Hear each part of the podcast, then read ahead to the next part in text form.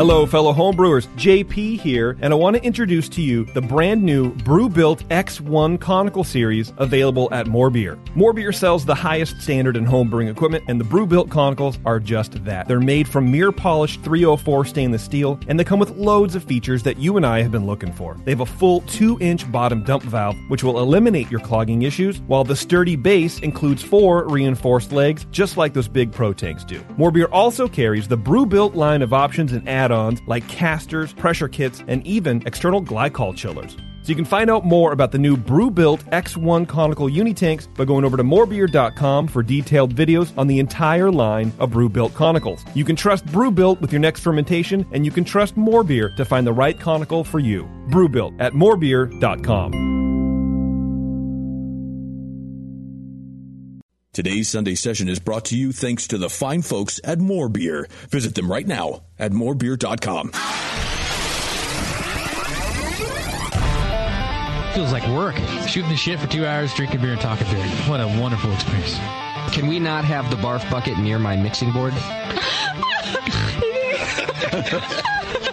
I think everybody could read the book.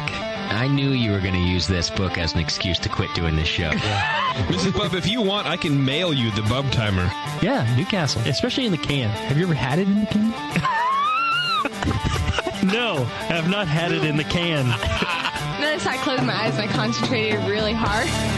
Now, live from the Brewing Network studios in Northern California, this is the radio program for home brewers, craft brewers, beer lovers, and beer geeks. It's your only source for live beer radio that brings expert brewers together with, well, expert drinkers. This is the radio program with a head on it. This is The Session.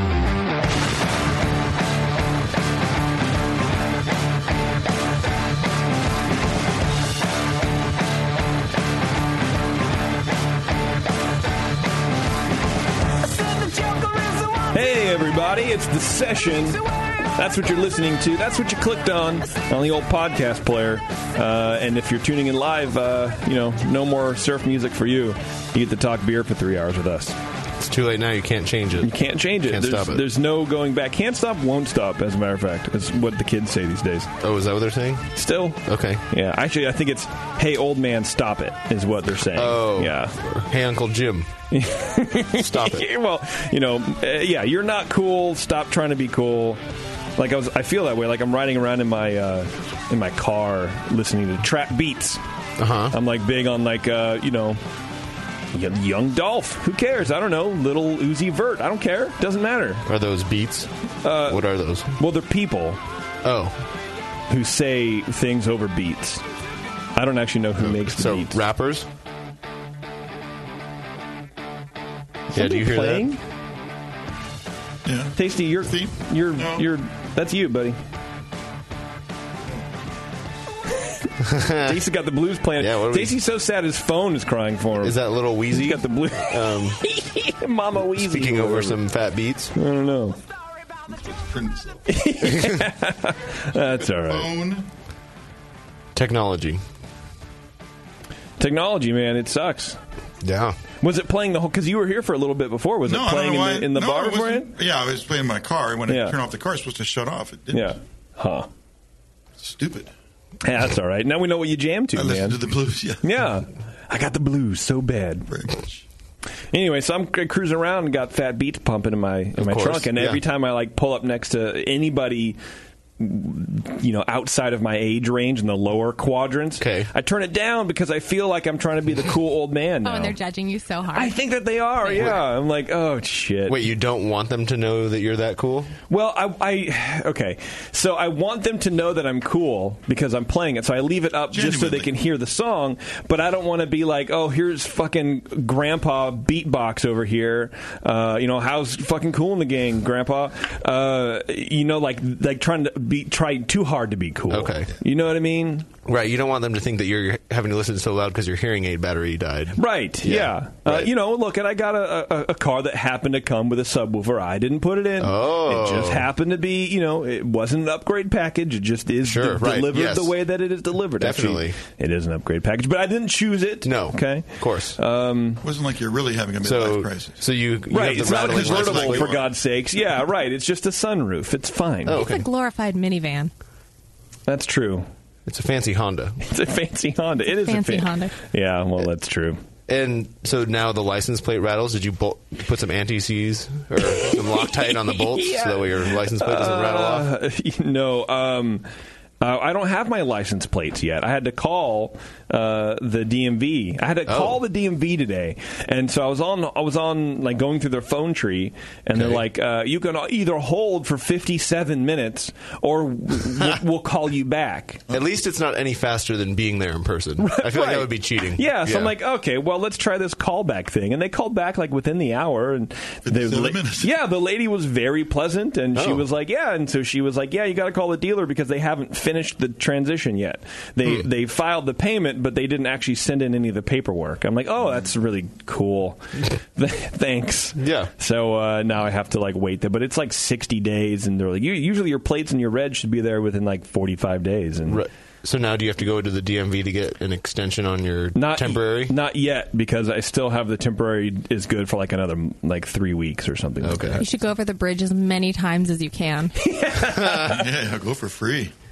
i'll be the guy that like the cop decides to finally go chase like oh great here we go this is me Because you'll be blasting those sick beats. dude i you gotta represent if you look if you come into my trap unannounced you're gonna get blast right Uh, that's normal.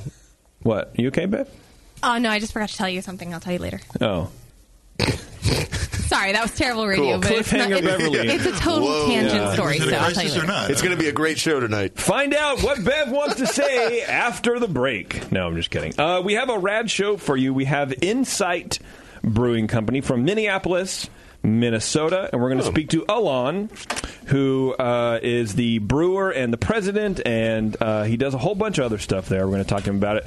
But uh, Warren, I'm checking out these beer names, and Okay. I, I'm pretty positive these guys are role players. Like uh, Dungeons and Oh. Dragons, like tabletop Okay. role playing. Maybe they're LARPers. I don't know. So we'll get to talk some shop. I think so. Okay. I think so. I really want uh, just to see what, how many twenty sided he has. If he, Right. if he uses hundred sided, I've never Yeah. been able to use it yet in combat, so I don't know if you can actually use it or not. What his thoughts are on fifth edition. I would love to see that. Yeah. When we're going to go remote at some point. Literally, shut up. Oh, that's too bad. Oh, is that what you wanted to say earlier? Oh. Some cold Yeah. water in that. No, Yeah, Bev's a real. Uh, she's she'll get after you today. not in So her. watch. Yeah, Oh. she has a lot of things going on right now. I don't know what it is, but uh, she's been feisty all friggin' day. Hmm. All right. brewing brews fest. Got her panties in a bunch. yeah, Oh, get those big old grandma panties a bunch.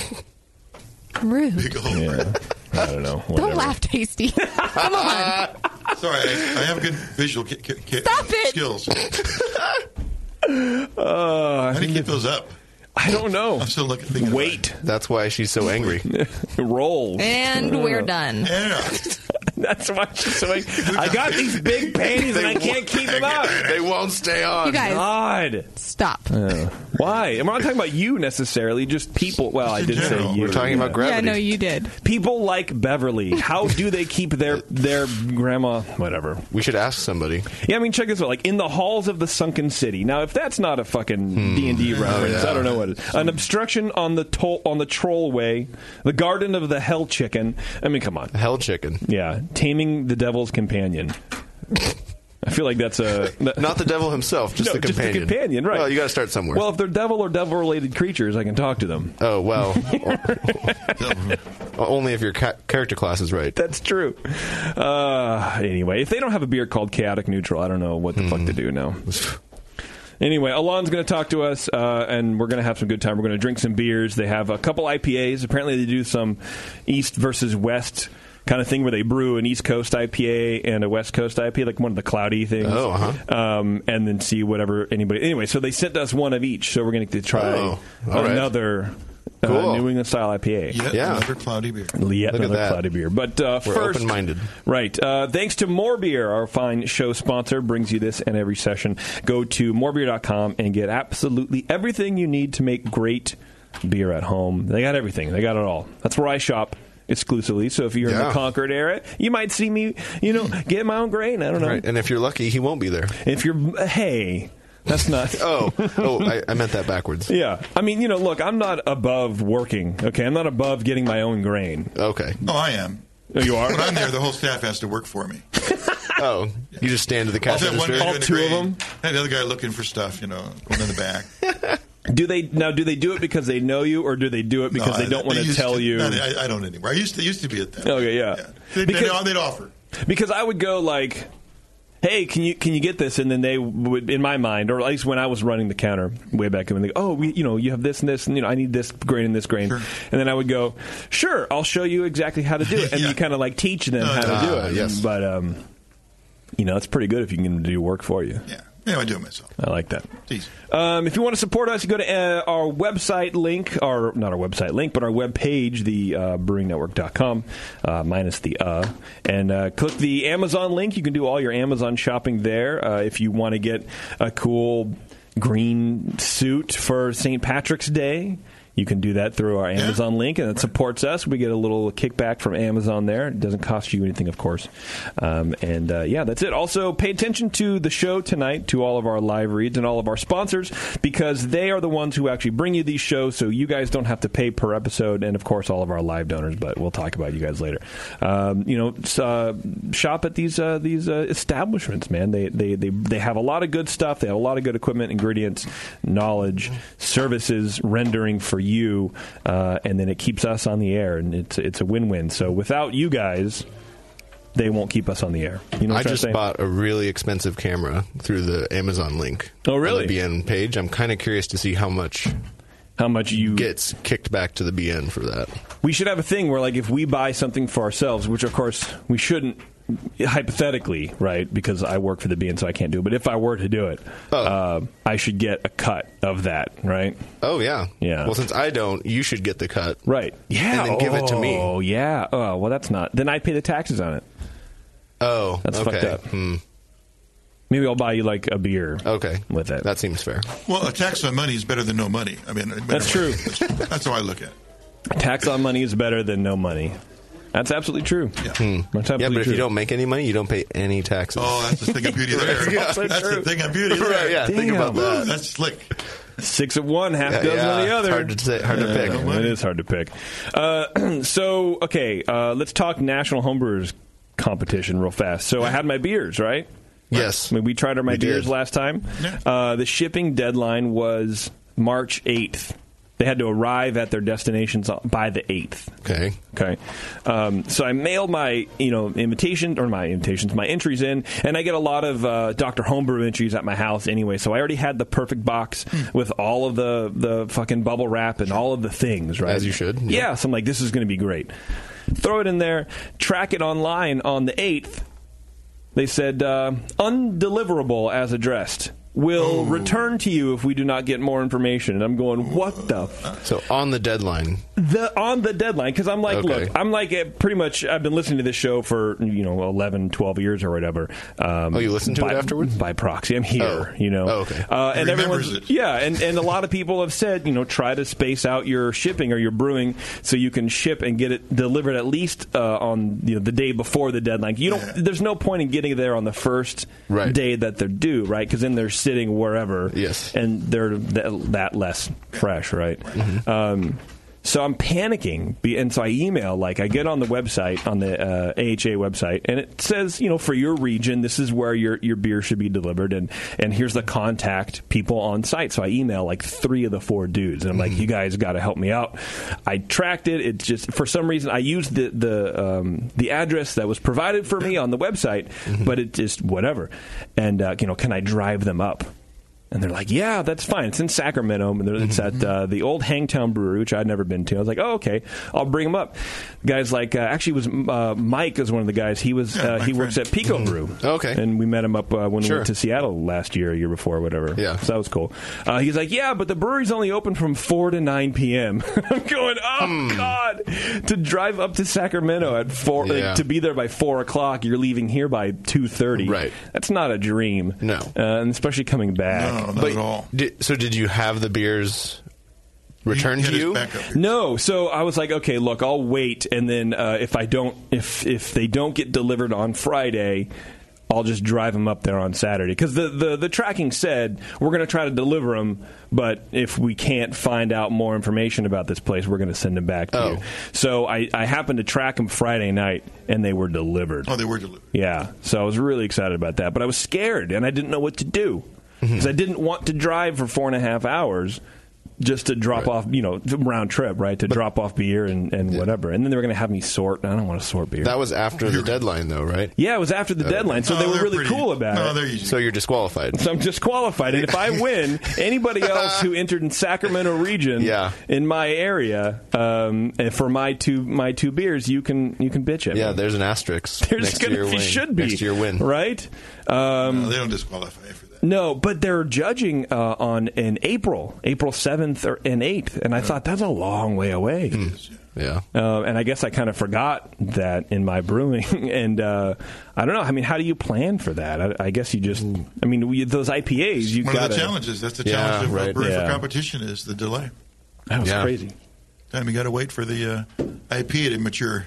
Right. I mean, really, basically, it's beers like that you want to take out of the you know you know come to like their out of the fermenter like two days before you want to mail it. So you can carb it up and send it. you know. Right. That's Hmm. Yeah. the way to do it. So uh, I, I told them I'd plug some uh, some judging information for them because they were so nice to to Oh, sure. you Yeah, know, get be some good- willing to let me squeak in after the deadline. 'cause An act Uh, of God. It was an act of God, Ah. Tasty.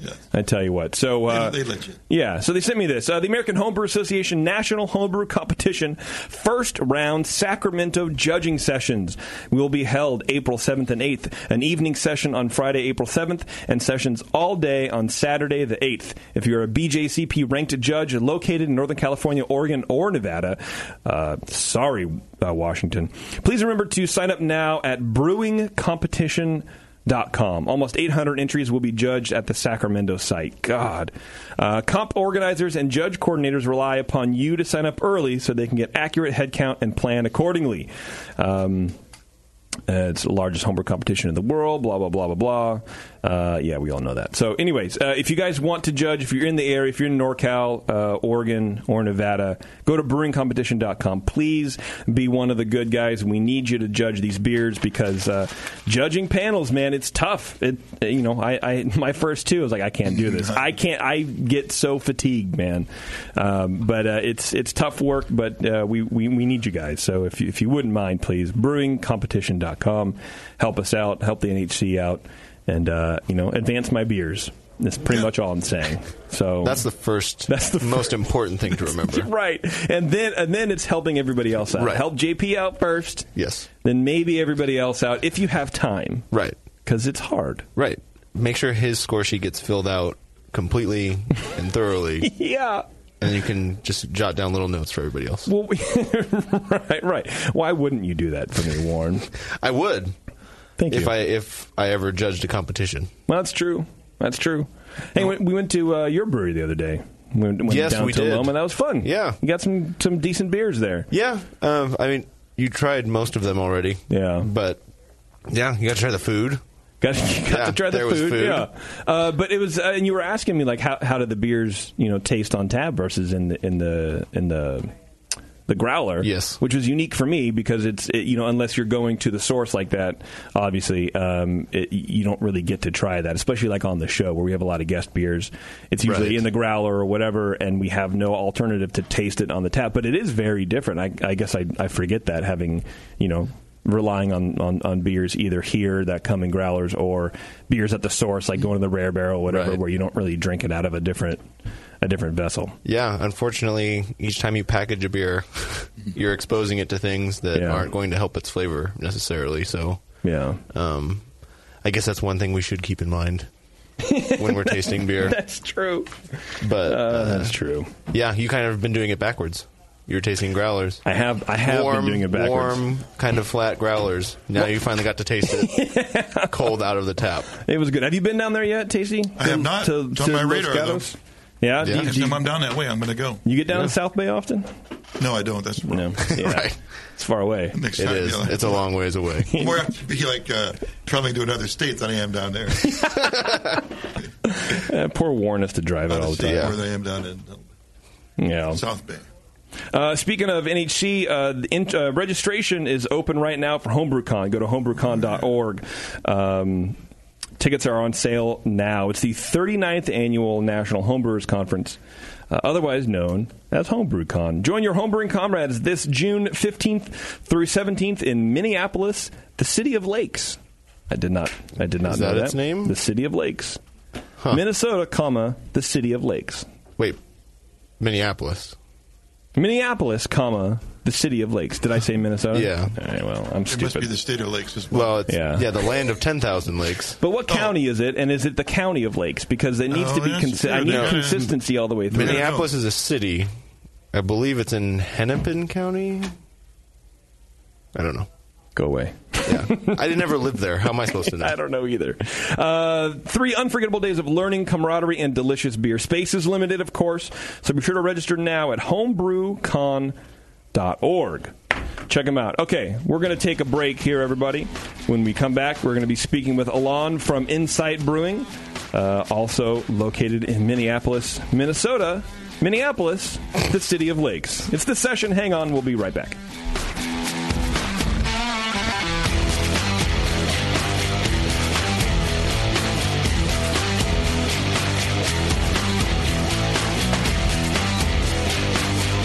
You're listening to the Brewcasters. Brewcasters on the Brewing Network.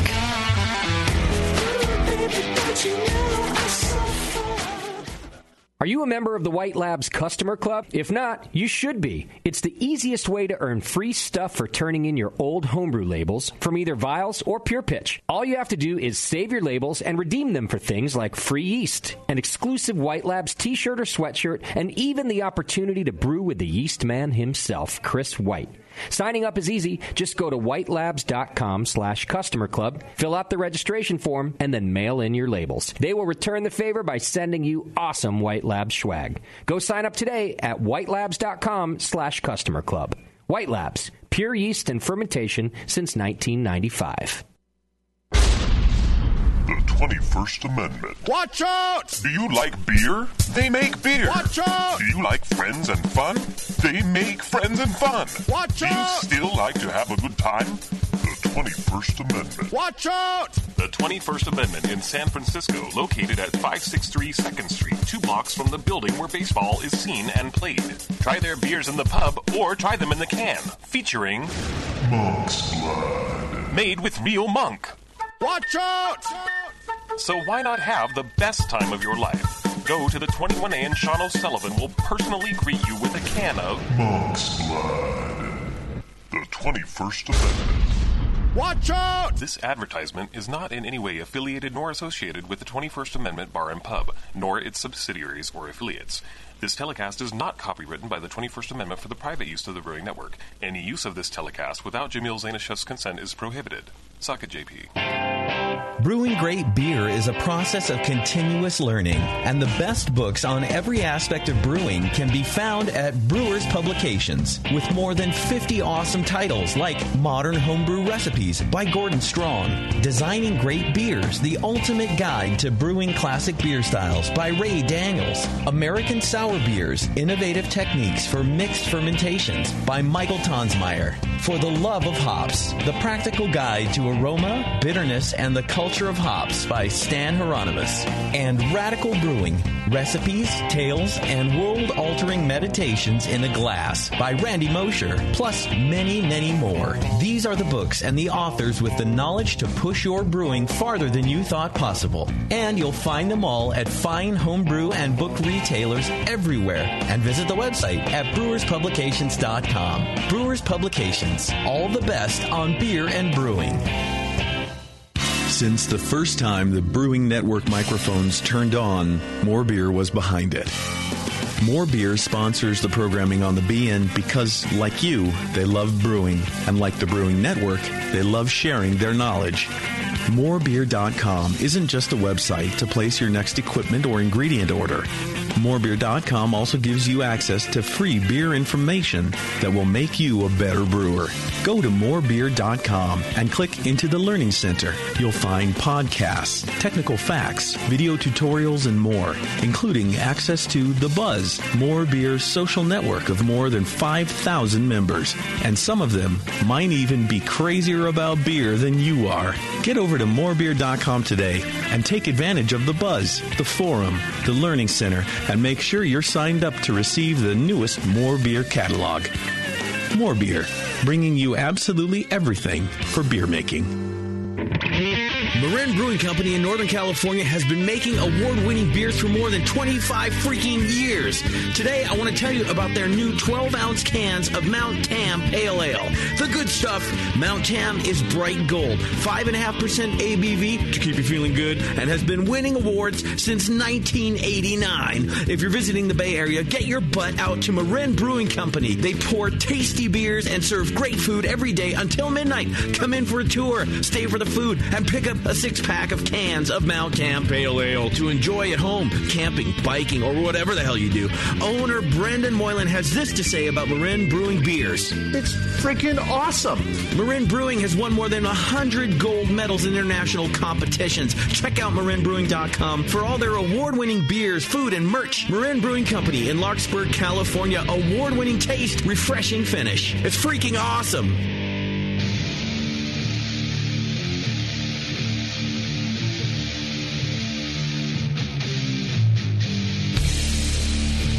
This is Corey King from Side Project Brewing, and you're listening to The Session on the Brewing Network.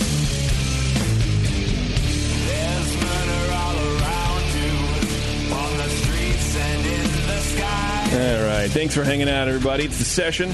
And uh, I realized I forgot to do feedback. Uh, so let's do some feedback because it's not really long. All right. And I think that'll be fine. Then we got to do the Twitter game because we're doing so well. Because we're doing so well, we're speed uh, speed showing. We got the, the the I don't know whatever. Actually, do the Twitter game first. Oh, Lauren. what? Please, uh, the Well, Twitter who's it game brought to us by? is brought to you is brought to us by uh, Beer Law Center. You can go to beerlawcenter.com. John over there handles everything, and uh, he's a good dude. He protects trademarks. So if you have a trademark you need protection from or for rather, uh, or if you have one you want to file, uh, Protect me from my trademark. yeah. Um, or, you know, if you're doing any brewery paperwork or whatever, anything like that, if you're opening a, a, a brewery or a winery or whatever, uh, hit John up, uh, john at beerlawcenter.com, and, uh, you know, he'll try to help you out. He's a good dude. Handsome guy, too. Of course. Wears glasses, so be careful about that. But anything else Don't hit him about too hard. he's fine.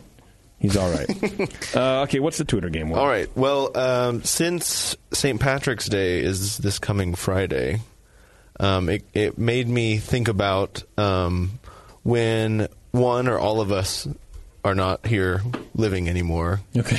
I'm assuming one of us will probably have a good chance of being canonized. So I'm wondering, Oh, y- oh, yeah. which one of us will become a saint and what will be the patron saint of? Okay, that's pretty good. So yeah, I mean, one out of five shot, one out of six shot. Yeah, depending. I mean, if we want to open up to Doctor Homebrew guys, that's one out of Okay. eight. Yeah, but uh, but and maybe even Palmer, right? Because he's Yeah. he's on. So nine. People like him. People like him. yeah. Insanely. Yeah. Okay. So I mean, That's yeah. good. So it, yeah, yeah. yeah. Your saint, sainthood has something to do with the body of work you had while you were alive. So, Right. you know, you- what- you know what? What's the body of work that? Right. Usually requires some sort of heroic virtue And that or could be the Saint Saint Grab, you know, low grab. Saint saint of the Lohug. low grab. Yeah. Saint Lohug. Yeah. Um, isn't it also uh, like uh, if your body doesn't decompose uh, or something like that? Bev should know. Bev Well, would know. You do have to perform miracles, I think. Oh, you have to Yeah. have some that's sort of part of yeah. We're talking about canonization and what, what happens, like what makes you a saint. And I think isn't it part of like uh, how your body doesn't decompose properly or something like that? Like you're preserved for like fifty years. or You're bad something? at I rotting. have no idea. you're so b- you're so good That's a at doing different everything religion, else. You're evidently. terrible at decomposing. Oh. I really don't know. Too much alcohol. All right. You think that's what it is? I think I'll, I won't decompose. No. Yeah, Pickled. preserved. That'd be good. We should bury Tasty in like a seven barrel conical. Did you just say you'd be pickled? No, no, no. Yes, he just did. thinking He about it. did, but he meant- he meant he was already going. I was just thinking about a casket that does look like a conic. Yeah, that wouldn't be. Yeah. that would be so bad. All stainless. Yeah, there's um, you know that show, uh, uh, An Idiot Abroad. Yeah. Well, Uh, Carl Pilkington has another show out. It's on Netflix now called "The Moaning of Life," where he basically does the same the same shtick, right? Okay. Uh, but he and I forget where it is, but he goes to this place that makes caskets Hmm? in shapes. So, like a car or uh, a, a pencil for a teacher, right, or whatever. And Uh-huh. he's like, uh, "What about?" He goes, "If it's perfect, like what about a Twix?" And the guy's like, I don't understand. He like he had a packet of Twix. He's like, then when that way, like when my girlfriend and I are, are buried together, like you save space. And, and he built them a fucking casket for two that's shaped like a Twix.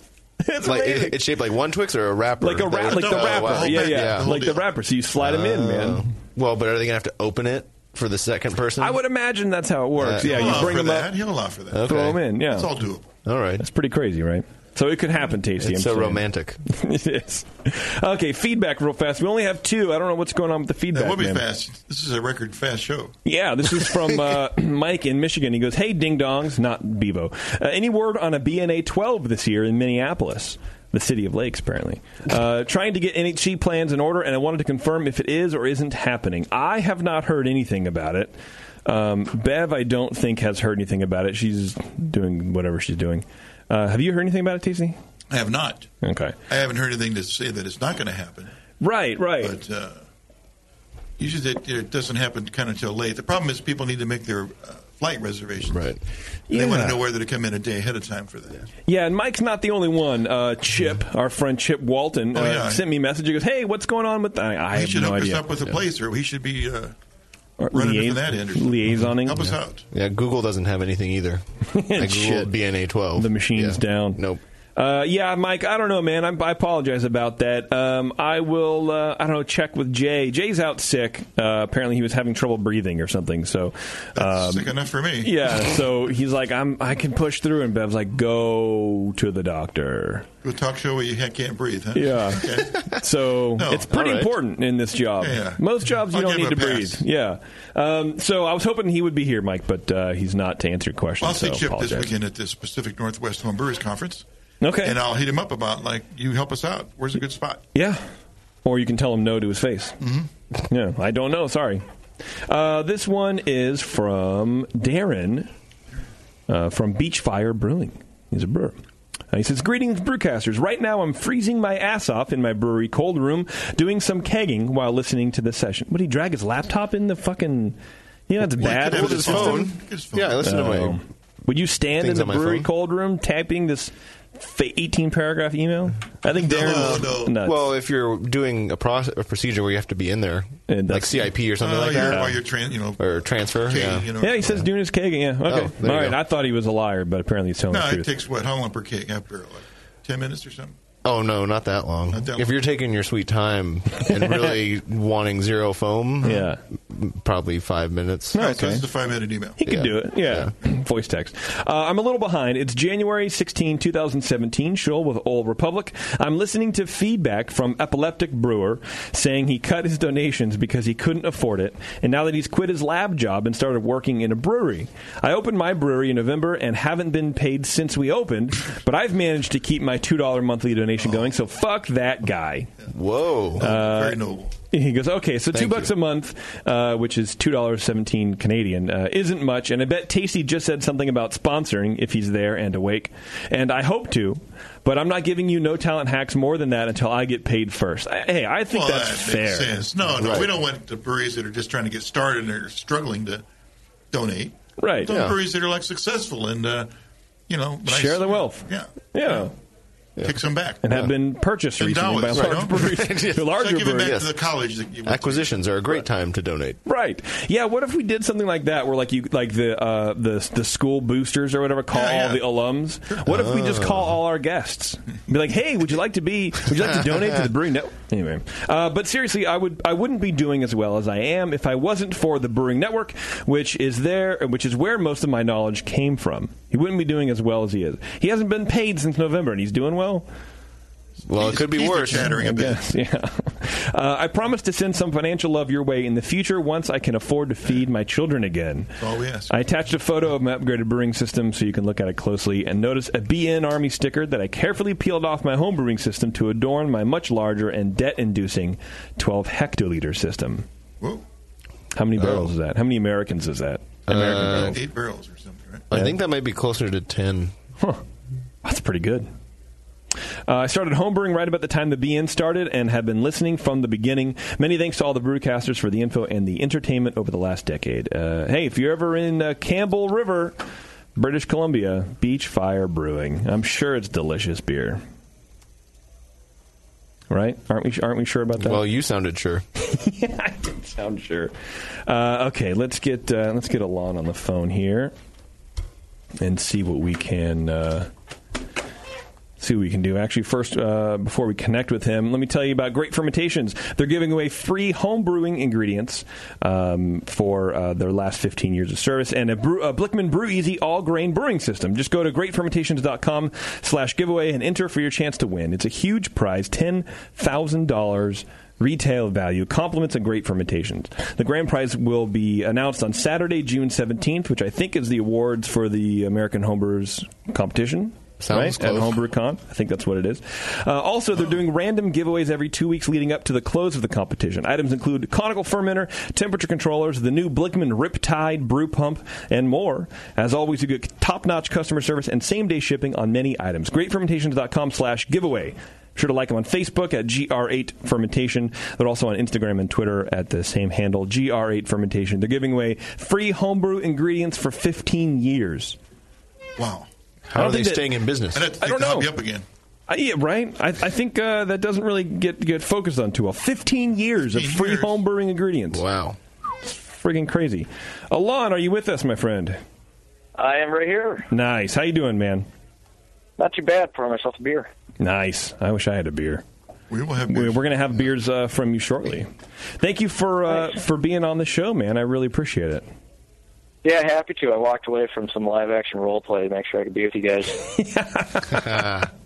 so, are, do- are you just making fun of me for my terrible intro, or are you larping? Because I did. I was like, ah, maybe they larp. I have no idea. no, no, we uh, no, we don't LARP. But you know what? If anyone does, that's that's totally cool. that's the way I feel too. Or you're kind of like, oh man, I think I'm making fun of people. So no, hey, if it's if it's the way you roll, man, that's the way you roll. But uh, do you roll in larping? No, I no, I'd be lying if I said I did. I've seen a couple. There's a couple cool documentaries about uh, LARPing. I think one's called Monster School or something like that about these kids. I think on the East Coast that it's like a camp and they go for or maybe Monster Camp maybe. Um, where it's like three days and they just LARP and they do this whole thing. And it's- that's the only thing I know about. it. Anyway, uh, I apologize about that. Uh, so tell me a little bit about yourself, Alon. You're from Insight Brewing. Um, how's it going up there in Minnesota, man? What's what's new? What's shaking up there? All right, so it it's going well. We just passed two years of operation, so we're still a pretty young brewery. Nice. Um, and actually, I, I remember listening to you guys uh, back in college. Oh, So I wow. was walking to and from class. I'm sorry. listening To, whether it be the session or Jamil. Uh, yeah, you know, it helped pass time. It was nice. something to do. we're not very good role models, though, really. I mean, right. well, I, I think I learned a little bit of uh, uh, not taking it too seriously with you guys. That was helpful. Good. well, if it's if it's one thing we don't do is take things seriously. So I'm glad we could pass that on to you. That's good. It's, it, you're showing that it's a model that works. Were you and so, were you homebrewing uh, at the time? I imagine you were homebrewing back then, right? I was, yeah. So what what happened is, I actually so we're, we're talking about LARPing. I'd actually gone to orchestra camp. I, I actually come from a classical music background, so Oh, wow. I've got the uh, the other dorky side of myself. Um, but what what happened with us is uh, back in 2007, uh, I had traveled to Denmark and brought this list of the top 50 beers from Rate Beer, and asked for the highest rated Danish beer over there. Uh, ended up, I walked into a great bottle shop in Copenhagen. Um, but they didn't have the number seven, but they did have the number one, which was uh, at the time Westfaler and 12. So, uh, and at the time it was a steal. It was 72 bucks for a six pack. Seventy two bucks for a s- wow. Yeah. I can't So, tell if that's that's- about I two can't tell bottles? if that's super good or not. I mean, I don't know the exchange rate or whatever. I mean, Twelve bucks. Well, you know, today there's such good beer being brewed that I, I guess I wouldn't pay seventy two dollars for a six pack. you would you you, you would go back into uh, into your old college life and, and slap yourself. No, no, no. Hey, no, I didn't say that. Um, in Well, I- in I'd pay today's $12 for world, you one. can get some pretty good beer not having to spend seventy two dollars a six pack. Okay, there you go. There you go. Fair enough. So what did that uh, what did that Westy twelve teach you? Well, it, it it taught me that the sun could come out, birds could start chirping, and uh, oh, you had an epiphany. Told me what I wanted to do. Really? That was that was that was your beer. That was it. Uh, the only beforehand I had tried um Blue Moon, Mm-hmm. and uh, uh, there was a local stout in Wisconsin uh, that I tried that was challenging for for the taste buds. But Westy was, you know, the first craft beer, Hmm. so it was and it was yeah, it was a pretty big step. Wow. So so you were in that started this idea of, of, of beer passion. I wanted to learn everything about beer. So you were in uh, orchest- orchestral school. Did I get that right, or am I making that? Yeah, up? I was. I was Okay. going to a, a conservatory for for cello uh, performance and education in in uh, Appleton, Wisconsin. Oh, that'll get you laid a lot. I imagine that's not that's not cheap. I mean, how did your how did your family react to this uh, sudden change in your in your uh, you know in your future planning? Well, school wasn't cheap itself, so this was maybe just an extra extra little hobby here. Um, but it ended up taking over. Um, It it it act, first of all, tasting that beer made me become a, a lifelong learner. I wanted to know the answers to things, and uh, it actually made me better at at school, made me better at studying, performing.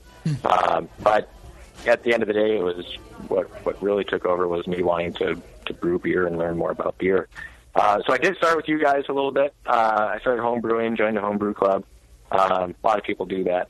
And my professors at the time had seen this passion I had and asked me to apply for a fellowship that's offered through IBM, and it pays for you to travel around the world studying your passion for a year after graduation. Oh wow! Uh, sounds like a pretty good deal. Yeah.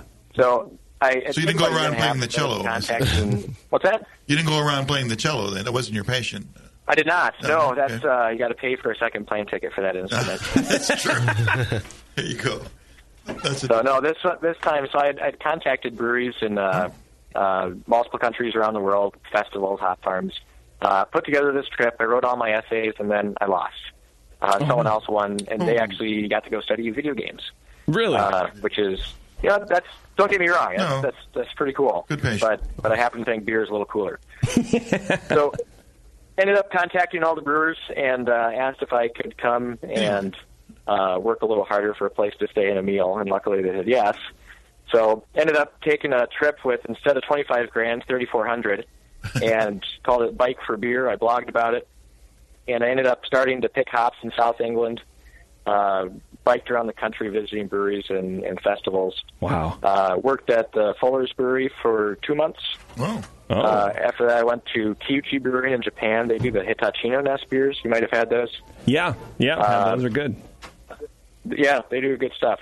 Uh, and I've learned in, in Japan, I learned I love sake and I never want to make it because it's a pain in the ass. uh, after that was uh, in Denmark. I worked at a small brewery called Fainu, uh, far west coast island. Uh, they had uh, contracted for multiple other breweries, including Mikkeler. I got to meet Mikkel a few times. That's cool. Uh, and then I got hired as a head brewer in northern Denmark, uh, just for a short stint to train in uh, new staff 'cause I'd worked on a system before, uh, which put a new perspective on this undocumented worker uh, thing. That was that was interesting. Oh, really? then that paid for uh, my plane ticket home as well as a bike trip around Belgium and France, uh, just visiting more breweries and wineries. So um, got back to the states and started planning. Okay, hold, hold on a second because I think we could have a whole show just on what you said in, in that one breath there. So you, so losing that scholarship sounds like it was a really cool thing for you. Made the you made the most of it. You were able to, to kind of It was make yeah. a better Uh, a better and- trip and out of there's- it. Well, that's exactly it. As I, I, I, I lost, and I guess I proved to myself that I actually was passionate and wanted to go out and do it. Yeah. Um, and I, ac- apparently, I also proved to the fellowship. It's called the Watson Fellowship. Uh, I proved to them that I'm passionate and should have won because they now use me as an example of who should win these things. Really? I Even feel though like Oh. you I didn't need to win? invoice them for that. how does that how does that work? That, that to me that takes balls. you know, Yeah, yeah, it, it does a little bit because there's only two rules for the fellowship. You have to be out of the country and you have to be passionate. Okay. Um, so if if they get to use my name, Yeah. Now, now that I realize there's you know there's some value to that. I I, I, do- I had I literally last week I had realized that I should probably invoice them. You, I think you should. Yeah, Yeah, send me you- a patient invoice. Uh, I'm passionate about about invoices. eleven hundred dollars a unit. Yeah, I think so. Yeah, I think that'd be good. So, okay, so then you reached out to these breweries that you were going to go to anyway, probably if you got the thing, uh, the scholarship, but you know, of course you ended up not doing it. But you reached out to them anyway and was like, "Hey, do you have work for me to do in in, in exchange, and I can kind of you know pay my own way and whatever."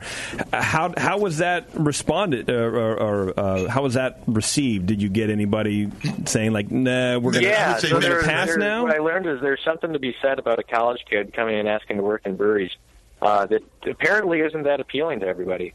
um, so I, most people didn't respond. The ones that did said no. Uh, and I think I got lucky on one of them. I got lucky with Fuller's. Mm-hmm. They were the first brewery to say, "Yeah, come on board." Uh, we don't have. Apparently, the person before me who was uh, uh, from bre- a brewing school, uh, they actually got paid to do what I did. They didn't have any more funds for me, which kind of sucked. But either way, they said, "Yeah, you can come in." Uh, and so I wised up after sending I don't know 150 emails to other breweries. Uh, I put Fuller's on them. I said, "Hey, I'm working with Fuller's. Uh, would you like to be another brewery that I work at?" The next three, I'm not kidding. The next three lined up. Yeah, like you probably hear the doors opening from. from your door. Yeah, and Fuller's ended up being the first one too, so people had asked questions about how my time was there. But that Fuller's, that's a great brewery. Yeah, I can imagine, man. Yeah, I've I've never been there, but uh, of course, great fans of their beer. Uh, uh, yeah, their beer is, is is rad. How does that set you up, especially being the first one? It's your first. Uh, overseas brewing job, essentially, uh, you know, coming from a, a home brewer wanting to be this passionate, and or you are this passionate, but wanting to kind of pursue this as your as your as your dream. How how is that walking into Fuller's on day one? That's got to be mind blowing. Well, yeah, and I'd say working in a brewery for the first time. I had taken a couple days at a local brewery before I left, uh, which doesn't count. But if walking into Fuller's for the first time, it was too big. You know, I, it was hard to understand. There's all these pipes. There's there's gigantic tanks filled with just hot water. It's not even beer yet. Um, it's it was it was hard to take in, and and towards the end, I, I kind of got it. Um, I paid a lot more attention just to the recipes uh, and actually, I think it was one of you guys that had been over there, uh, like right after I was there in 2010, and got John Keeling to to say like exactly how London Pride is made. Oh, I think that was Neil Spake that uh, got the the recipe for us for Can Oh, You Brew for It. Can You Brew It, Yeah, okay. Yeah. Yeah, and I remember hearing that episode. and I'm like, that's exactly it. Like, he just said exactly how that beer is made. And I thought that was pretty cool. That's Wow. really good to hear Well, that. shocking too, actually. Uh, so moving to any other breweries a- after that, was it kind of because uh, uh 'cause I imagine they laid you out with a lot of old school tradition and how we do our recipes and stuff, obviously with with newer Oh, yeah. technology. But like shifting over to some of these other breweries, was it? Uh, I don't know. I I would imagine it's almost like a culture shock in brewing.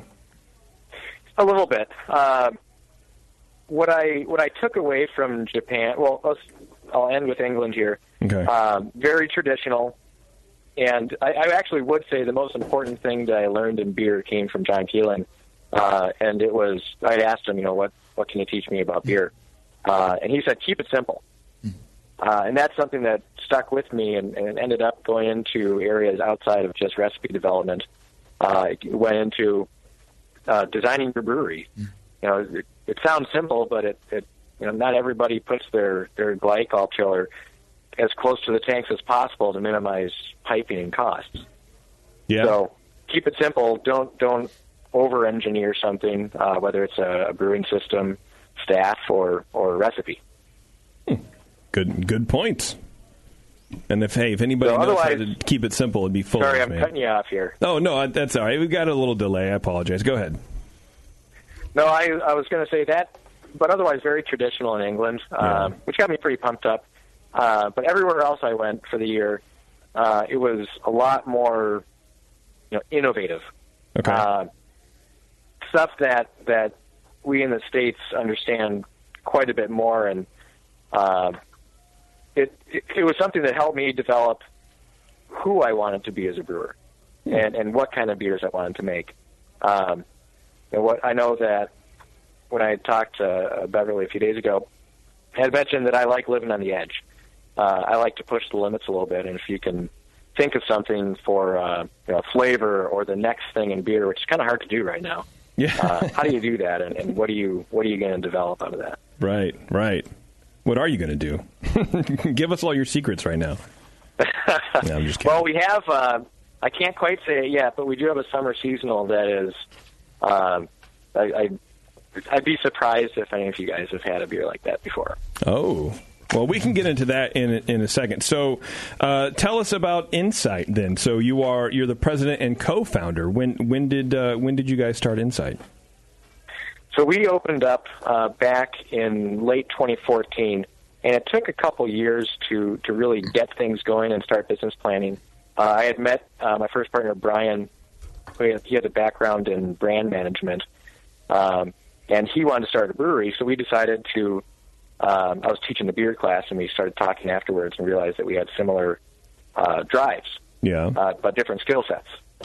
So we ended up partnering together and uh, putting together a business plan. And as we were looking for investors, we had another part, partner, Eric, who had a background in finance.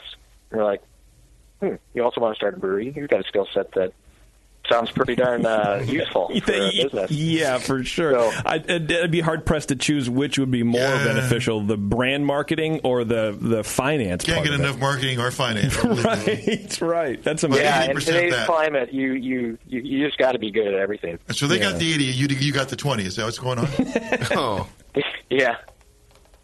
So we uh, we ended up pulling together this this uh, idea for it kind of loosely based off of, of this trip for beer that we wanted to bring the world of beer back to our consumer, and we keep that alive in a couple different ways. Uh, we we actually got a little bit lucky here. Uh, there was a marketing agency in downtown Minneapolis that chooses one company a year to work with pro bono, and they do that so that they can flex their creative muscles a little bit. Uh, because some of their other clients are like Delta Airlines, like you don't you don't rebrand Delta Airlines unless they tell you to. right. Uh, so they they came up with this brand for us that was based off of this world adventure in beer, and they developed a brewmaster who's not me. This brewmaster is like the Stig, you know, more exciting than I am, and uh, that person travels around the world in search of the world's greatest beers and and gets into Odyssey-esque adventures. Um, and somehow beer was you know the most important piece that was part of the story. It's kind of like uh, a voice, a mixture of Indiana Jones and Jay Peterman from Seinfeld. Okay. Mm-hmm. Okay. That's our brewmaster. That's your brewmaster. Okay, so Yeah, you're Urban Sombrero. Is he a dragonborn or like an elfin? What is his Humanoid, alignment? yeah. We need to know that. We need to know the really important things about him. Yeah, yeah, he drinks unicorn blood. Okay. okay. Good. Says it all. Yeah. So you are not the brewmaster. The brewmaster is a is a, a face that you'll never see. Right. I, I kind of like that. I mean, you know, I, I think that everybody's everybody's brewmaster uh, has a beard, and uh, they all kind of end up Mm-hmm. blending together. But if you never see the thing and you just listen to the adventure, uh, that is a I different way think to part tell of a the story. reason we came to that conclusion also is that I can't grow a beard, so Oh, that yeah. that option was off the table. Well, if you ever need a replacement, I'm more than willing to be called brewmaster and travel the world searching for the best beer. yeah, That your sounds yeah, like- well, that you know sounds what? like a great we, job. we always need that person on camera, so we'll, we'll, we'll talk after the show. There you go. Except for the camera thing, I'm done. I like that. I, that's a that, that's a cool story, man. That's a that's a good way. To, that's it's unique, especially in this uh, in this you know saturated market of beer, I suppose. Great, unique approach. Yeah. Um, so yeah, and the way that I try to keep the, the idea alive, alive too, and, and we're trying to get more and more of this on board is we try to keep traveling twice a year, uh, which we've kept up so far Hmm. somehow, uh, and do collaboration beers around the world. So this year is uh, Germany and Peru. Last year was Italy and Belgium. Okay. Hmm. Um, so you constantly working with breweries and learning more. So you, you, you literally do have your kind of finger on the pulse of, of what's happening around the world in beer. It's not just marketing. You you are actually out there doing it. That's it. Yeah, I, I think that it's if if you want to be on the edge of beer, or if you want to try to be on the edge of beer and then keep working your way that way, you got to know what's going on. And uh, sometimes you travel to a different place in the world, and and what what you learn the most is something that you never expected to learn. You go there and you're walking through a market, and you you smell something. Mm-hmm. Uh, you're not quite sure what it is, and it ends up being a spice or a fruit, and and you realize you want to make beer out of it. Okay.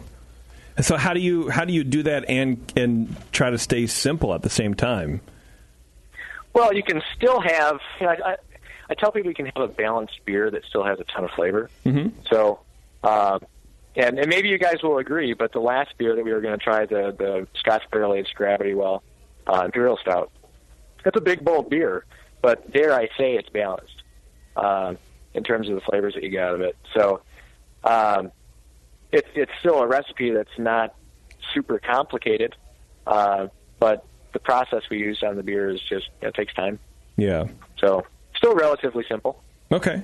Because that would be that would be the challenge for you know for for me it's to uh, over uh, to overcomplicate um, a beer, especially with a new ingredient, because I think so many things would work well. Um, you know, I, I think I did that with an IPA. Uh, I haven't brought it into the, to torture anybody here with, but uh, I did like uh, toasted ginger and real ginger and Szechuan peppercorns, and then I was like, oh, also, also, uh, you know, tropical hops, and then also oats. But I'm going to toast the oats, and it kind of came out in this. It, it came out good, but it was co- it was complicated. You were pretty. You couldn't, couldn't know make it wanted to be. Yeah. yeah, it was it was just too much. So that would be that would be my uh, you know that would be hard for me to do. So I'm, I'm glad that you have a little bit of restraint in your life. Yeah, a touch. You know, it, it's hard at times, but you Yeah. gotta you gotta try. Yeah, um, Bev has cracked some beers uh, for us. So if, if you wouldn't mind, I want to jump into one of these now. Um, yeah, I think the first one you're gonna have is, uh, or actually, what what what did she pour first? Uh, well, we have in front of us we have Banshee Cutter, and then East, and then West. Um, awesome. Okay. Whole, you can. I'd, I'd probably start with Banshee. Okay. Let's start with that. So that was a beer that uh, we started out with a, as a seasonal last September, uh, and it just it picked up really well for us. So it's a coffee golden ale. Uh, I tell people it looks like a pilsner and tastes kind of like a latte. Uh, we had partnered with a local coffee roaster about a half mile down the street from us called Up Coffee, and they developed a uh, uh, roast for us that was light enough to where it adds no color to the beer. Um, it's an Ethiopian hama bean, but it, it gives you a, you know, a real in-your-face coffee on the nose, uh, and then the, the just a little bit of sweetness that you get out of the malt because we don't hop this too much, but uh, just that little bit of sweetness gets countered by the uh, acidity from the coffee, so it makes it come off a little bit almost creamy. Definitely. that's got delicious. some great coffee flavors. It's got more coffee Yeah. aroma than my coffee does in the morning. right. Yeah. And it doesn't have a Yeah, lot of if I co- told people you can get caffeinated on this on this beer. Uh, it'll just take about five of them. Even better. Okay, send five then. yeah, five a day, please. It'll Well, be uh, uh, my Yeah. new morning ritual. Where do you add the coffee? Uh, there's a million places you can put it into the brew. Where do you put? Where do you put it? Yeah. Yeah, we do uh, all whole bean, whole bean coffee uh, right at the end of fermentation. Oh, we mm. actually have uh, our lab guy Ed. Uh, he had developed a proprietary process. I'm totally not telling you what we do. Uh, So far. To add the coffee to make it to keep it a shelf stable beer. What would, So what that would adds make it stability? not? Yeah, what would make it not shelf stable? Because if you just have coffee coming out of a, a roaster, Uh huh. you have uh, so just most people don't know this maybe you guys do but um, when coffee is roasted it gets to you know, 400 degrees or so then it goes into a cooling tray right afterwards and it'll suck air through the bottom so it's, it's pulling well air is sucked through the bottom so it comes in through the top uh, that's just natural air there's there's yeast bacteria out ambient, there. whatever. Um, so something's going to be landing on there. It's not as much as grain, for example, which is wet first, but something gets on there, and then because coffee gets cooked, you know, you, you, you- you put hot water on it. Uh, it doesn't really matter. But the uh, uh, the coffee itself, as soon as it's cooled down, just gets put in bags. So it's no longer uh, sanitary at that point. So It's if you clean, just put but it not into sanitary. Right. uh, beer, there's a high likelihood that a little bit of lactobacillus or or something else could grow in there, uh, even if it's small. Mm-hmm. But it, it does reduce the shelf stability quite a bit. Gotcha. All right. Well, good. Now we're even more curious, but you still can't tell us. nope. Sorry. I'm getting really frustrated here. you should be. This but this is a great beer. I love it. And, uh, it- Yeah. Uh, at first, I thought it was a pilsner. Uh, does it have a lot of uh, pilsner malt in it, even though it's a golden ale? Um, uh, this one is a lot of Pilsner malt. Uh, I'll, I'll happily tell you, it's 100% Pilsner malt. Oh. Um, And what we do is, and, and I don't think this is a secret, but uh, we add more yeast on this guy I mean, more in, in terms of what your what your goal there. uh, to reduce esters and get uh, the best attenuation possible. Low, okay. All right. So make it uh, okay. So it's an ale and, it, and it's fermented at ale temperatures. Yes. And then over pitched. Okay. Interesting. Get the ester production down. Yeah, it definitely passes as a Yeah. as a coffee lager. Did you have to experiment uh, much with this recipe, kind of putting together like with the overpitching and the and the, the proprietary coffee edition thing, or was it kind of you knew what to do right out of the jump? Oh, obviously I knew what to do. I'm kidding. Um, but your brewmaster had no idea. no, this one took a little bit of practice. Uh, we had, so all open honesty here, this is one of the first beers that, that we had, at Insight had made that I was a skeptic of. Okay. Uh, someone had asked us, uh, the guy who was designing some of our labels, he had, he had asked us to uh, make a coffee golden. And I'm like, well, that's a stupid idea um, and just didn't want to do it.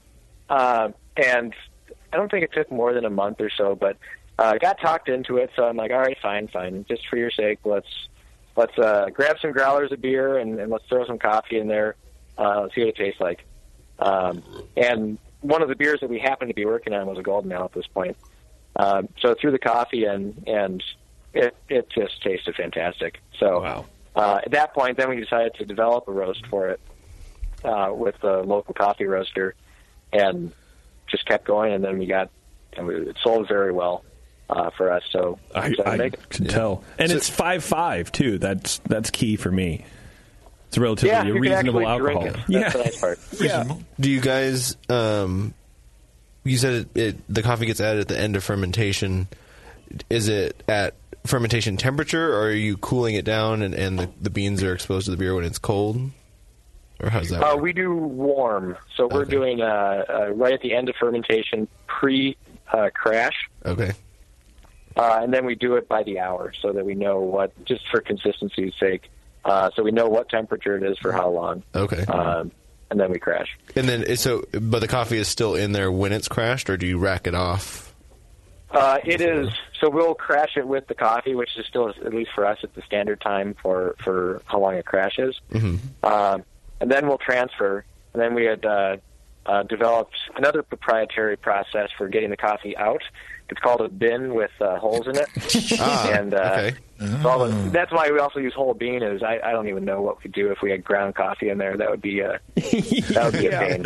it's a, it's something you picked up in, in Norway. It's called a horbin. Yeah, bin with holes. So the beans are loose. You don't uh, use a hop sack. no, we, we actually tried uh, the first time.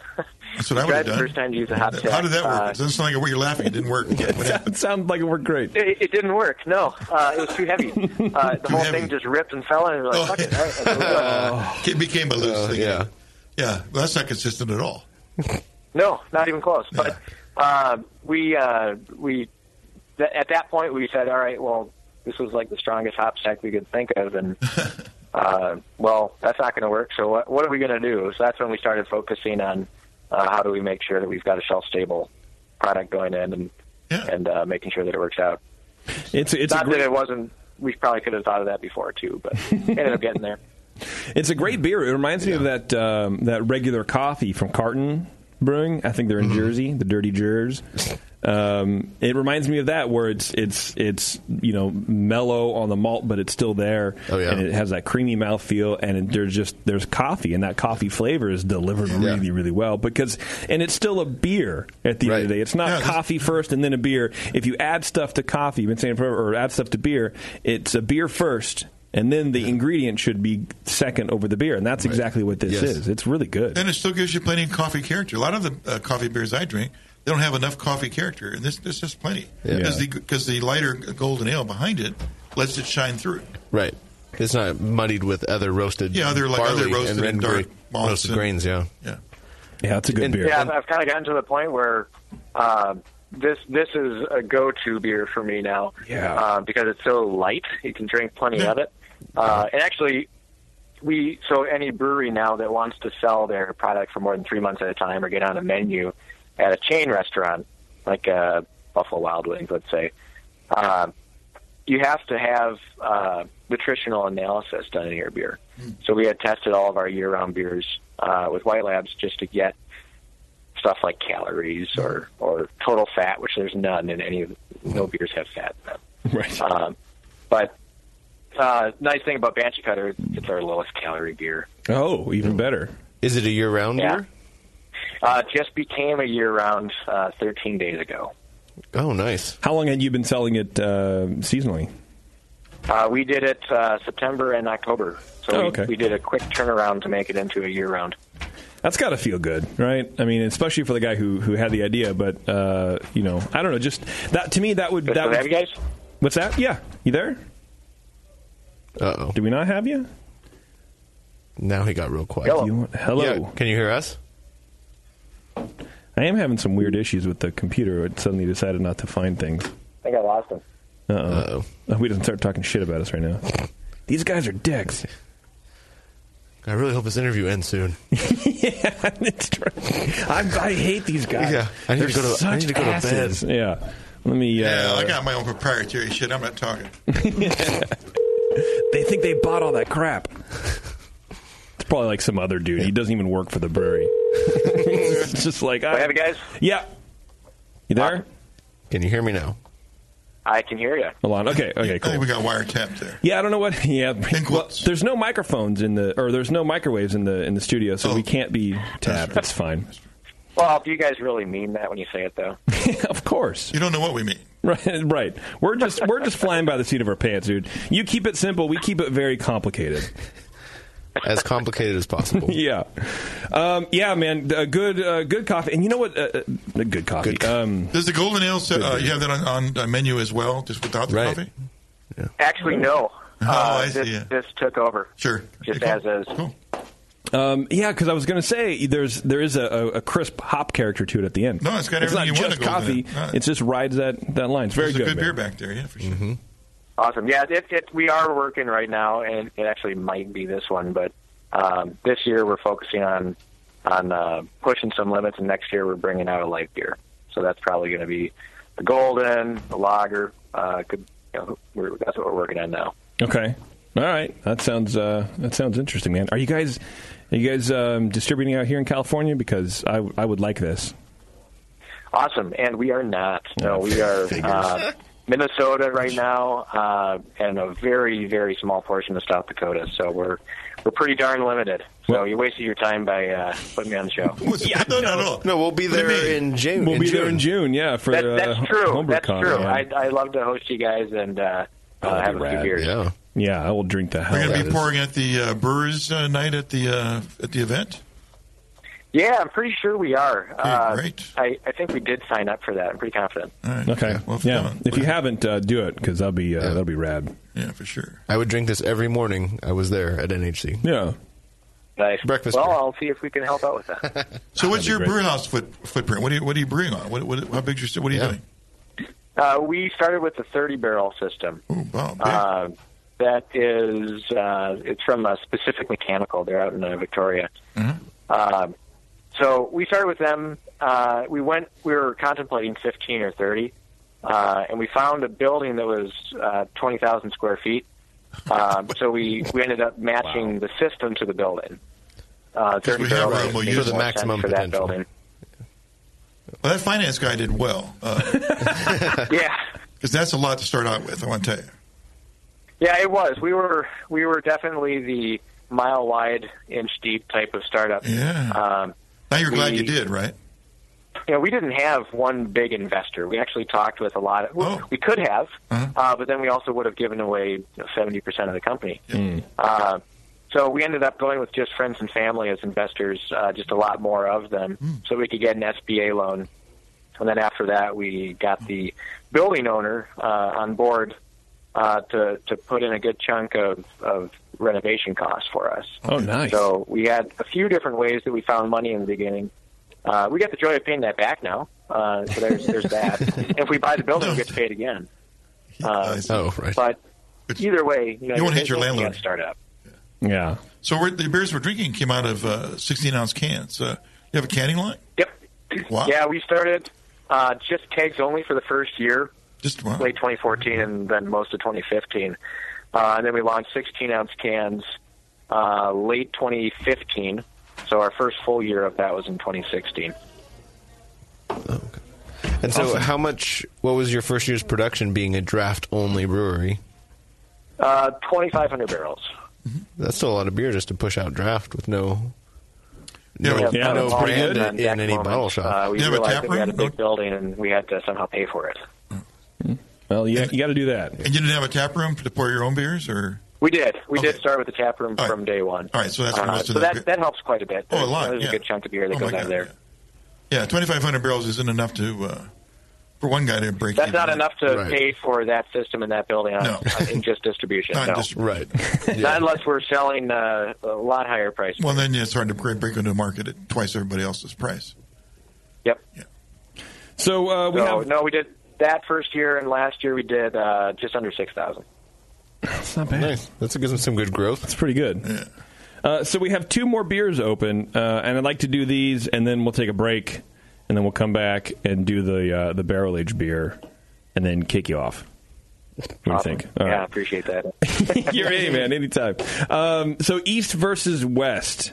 Um, tell us about this little uh, matchup here. So we did. Uh, this is our current seasonal. Just got that out uh, well, pretty much right at the same time as Banshee Cutter became a year-round, uh, and this is one seasonal. So we we have PAX Tech parties. Uh, we we get employees together and we PAX Tech these beers because we do them in variety four packs, two of each beer. Okay. And we try to get the cans to face each other too. Uh, but we wanted to do in Minnesota what is kind of happening around the country. There's the New England style IPA that um is becoming quite popular, Yeah. uh, but it's really it's really not here in Minnesota. Um, and there's a couple breweries that have done it on a really small scale, us being one of them too. Uh, but we had this feeling that this style of beer was really going to take over. Um, so we wanted to go and find out what does Minnesota want. So we had this competition, which is a seasonal for us, East versus West. So we made a West Coast uh, red IPA, and it was um the hoppiest beer we've made, at least in terms of um amount of hops put in, and technically by IBUs as well. Uh, and then we made a uh, our version of a New England IPA to get that kind of haze, uh, tropical juice fruit on the nose. Yeah. Uh, a lot less bitterness than the West, and kind of find out who's going to win. You know, what style do people actually want in Minnesota for us? Uh, so we've got voting cards at uh, bars and restaurants. We've got people voting online for which beer they like the most. Um, so it's been it's been pretty fun for us. What's uh, what's the verdict so far? I don't know, taste it. You tell me. I want to know what other Well, we get to people taste vote. like. No, you got to Yeah. vote for it. You get to They see gotta the vote results. first. Yeah. So where's the haze in this beer? This beer's as clear as It's uh, pretty, pretty clear, man. Yeah, you did. Wait, you should- were didn't- you shaking the can? You didn't get super hazy. That was Bev, so I don't know. She probably probably messed up. Well, Which one was clear? They both are. I mean, the the East is it's not it's not as you know. got a, a little bit of. But it, but in New England IPAs, Oh, nothing you know what? settles That out. might have been one of the batches. You shouldn't where, have uh, to shake the can. Uh, I think someone accidentally crashed the tank too cold. Oh, Um, or, or I should say, it's to proper temperature, so it, it works too well. Yeah, because I mean, out here we have you know uh, we have hazy IPAs, but they're not quite New England style IPAs. So this would be that the hazy of that. But we had a guest in last week from Fresno of all places, who's doing a super hazy orange juice looking beer. Uh, that's a New England style, and and so this de- definitely doesn't hit that, but it sounds like there was just a, a mistake. It definitely tastes uh, soft and round, and and you know those tropical juicy things. So It's got a less of a hop edge. Uh, yeah, so you're you're you're right on there uh, on a lot of on a lot of points, man. did you lose uh, calcium chloride to- to the water? Did you soften the water up a little bit? We did actually. Uh huh. yeah, I'm getting yeah, we that. did. Uh, uh, and actually, we've got two more versions of this coming out later this year. Uh, we're doing another New England Pale and another New England IPA. Um, so we started out with with something that can introduce the style, and what we're working for for the next two is going to be more of a juice bomb. Oh. Okay, that makes sense. I'm sure that's a beer name. Yeah, yeah, I'm sure. been done. Yeah. I'm sure. Yeah, it's been done eight times in twelve different tap rooms. You know what I mean? It's already litigation all over. Yeah. Yeah. Okay. Yeah. Well, that makes sense to step up people to step people up on the uh, on this kind of style of beer, especially if it's not catching on so well in in, in Minnesota. Are, are you hoping that it catches on, or do you guys just like drinking the You know, style? I am. Uh, I think it's a style of beer that, that honestly, it, it's almost like the perfect IPA. Uh, it it requires less process in, in terms of the brewer, Yeah. uh, but when it comes Mm-hmm. to the people drinking it, you know, the the most divisive part about a, a bitter IPA is that it's too bitter. People don't like that bitterness, and they call it hoppiness. They should order. A, Uh, they don't they don't realize they actually do like hops. Yeah, right.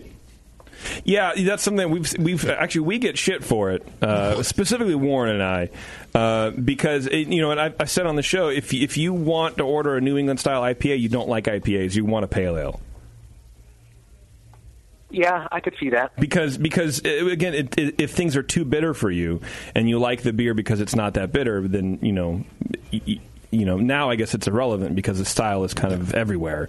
So it, it's yeah, kind of I don't think there's much self-fulfilling uh, prophecy. stopping it, and and you No. do get more flavor out of the New England IPA You do, It's all yeah. uh, about than you how- would out of a you know a typical Sierra Nevada Pale. Then and have stuff a like that. session You IPA. know, great beer, but it's not going to get the same hop potency at least. No, and of course I'm you know being divisive and trying to be entertaining at the same time. But there's a portion of me that feels that way, where it's like, well, what do you what are you after then? If you if you if you know what I mean, if you if you order an IPA but you want it less bitter, why are you why are you after an IPA? And I guess it's it's it's like you said, it's it's about the hop flavor uh, And the more- body I, of it. I suppose you could ask them to order a Zima as well if you want. I'm waiting for that to come back, man. I can't wait for it. High school me Yeah, is that'd be a ready big for deal. it. Yeah. One day. one day. So okay, so uh, let's vote. Uh, which would which do we prefer? Let's vote in the studio, and then that way we can ask Alon what uh, what's going on in his hometown, man. Because uh, I got to I gotta say between the two, the red IPA's throwing me a bit, but I think I like your East better than than the West. That's my that's my decision. I don't remember which one's east or west, Well, but I'm we're- going with the red IPA. That's the West. okay, west Yeah. then. Okay. Tasty, which which would No, you prefer? I'm the. I'm. A, I'm more like I'm with you. I'm agree with you, JP. that I like the. Uh, I like. I think he's done a good job making a New England uh, IPA with this beer because I get I agree. the the, uh, the the water, the, the what he's done. Uh, yeah. it uh, the effect is there.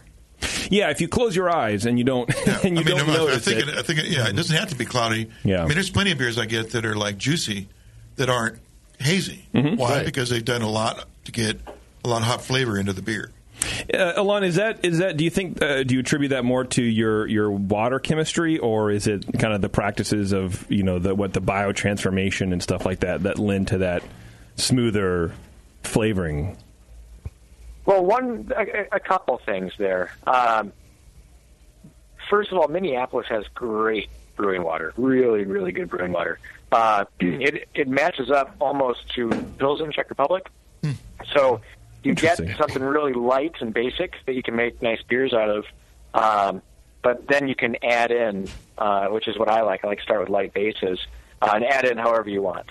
Um, so that that makes the, the brewing life easy for us. But, but I guess when it comes to the water chemistry for this style, uh, I think it plays a role. But I think that the the hops themselves and when you're throwing them in, at least with our, our base water chemistry, is is going to be the vast majority of what makes the beer taste like it does. Right, so you're uh, doing water that- chemistry is kind of like the you know, the icing on the cake. Yeah, yeah, it won't get- it's not getting in the way, or it's helping uh, Yeah, at the very end. So, what are you doing? Like a whirlpool, just a lot of whirlpool, like late editions, kind of thing. Yep, yep. Uh, I think we on Yep, this yep, one. I I, like think that. we're only doing a thirty-minute for bitter. Uh, Oh. Uh-huh. It's pretty pretty low addition, and then the vast vast majority is going to be uh, late. As in, like five minutes or flame out, even or or whirlpool? Uh, five zero and flame out. And flame out. Well, five zero 5-0 and and, whirlpool. uh, whirlpool, cool. Hmm. and of course dry hop. Dry hop. So our best selling IPA right now is called Trollway. Um, it's more of a West Coast style year round beer. Um, and the dry hop edition for both East and West is bigger than all the hops in Trolley. Wow. Because you do an early edition that gets the bitterness in the beer. Just a little bit, yeah. I see. I think it's a cool concept, especially for a mixed four pack. I think it's pretty cool. Yeah, and then we sold two kegs every account too. Oh, really? Do, do you make them take it? Like, hey, look, if you want to order West, you got to well, order. East legally, I also? can't do that. That's a good marketing Oh, scheme. That's true. But you, but the, the our our But bars- everyone is taken too. They're they're getting it. They they they they get it. They get the the concept. Oh, totally. I mean, that's the fun. That's the fun of it. Yeah. So, is there a way for you to get the feedback on the voting, or are you just asking the publicans? Oh, like in the bars? What are you experiencing? Yeah. Yeah, in the bars. Yeah, so we we've got uh, the bartenders that are telling us which keg goes first at each account. Okay. We've got voting cards at each account, and we've got hashtags for East wins or West wins Nice. uh, on both Facebook, Twitter, Instagram. Well, that marketing Uh, guy. so right now, East is winning. East is winning. Okay. Okay. Interesting. I mean, I guess I could see that. I could see that. I mean, they're, they're both great beers. Don't get me wrong. What made you go for We a, voted for East. for a red IPA? Well, we wanted something that was that that was going to counter the East a little bit more, Oh, and we okay. wanted to get something that was a little bit more ruby in color. So it's it's almost hard to say red IPA per se, but Yeah. uh, it's it still ends up it's not as rich as a red might be. Uh, I suppose that style is pretty open.